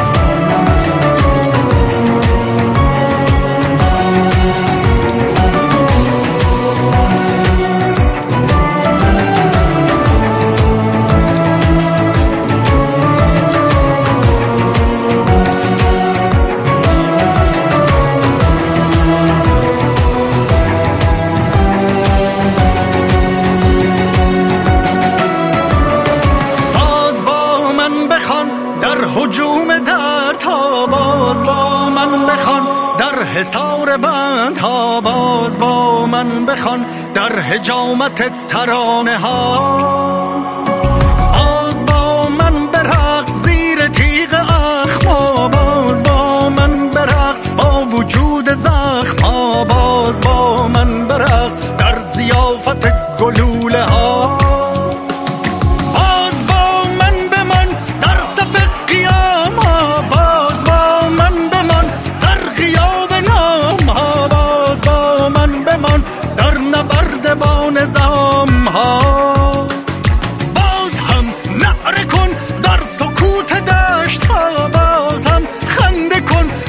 حضور عشقا، بازم جلوه کن در میان برق چشمها.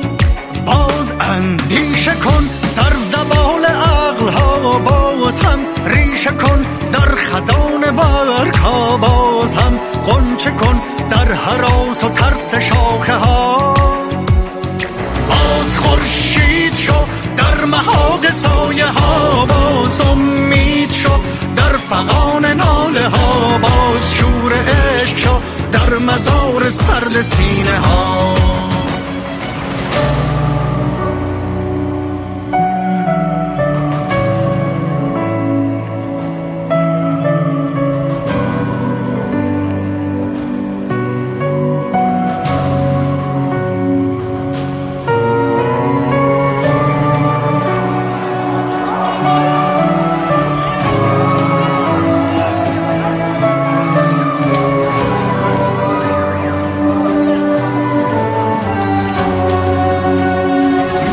برسد نوبهار، بگذرد این غبار. ایله سر بدار، باز علیه دیو شب خیام کن، خیام کن، خیام.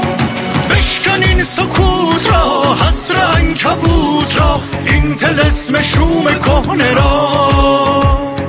با ندای غم‌ها، با خروش دست‌ها، بازم قیام کن، قیام. بشکن این سکوت را، حصر عنکبوت را، کاخ ظلم و جور و کینه را. با نوید قلب‌ها، با نهیب دست‌ها، باز هم قیام کن، قیام.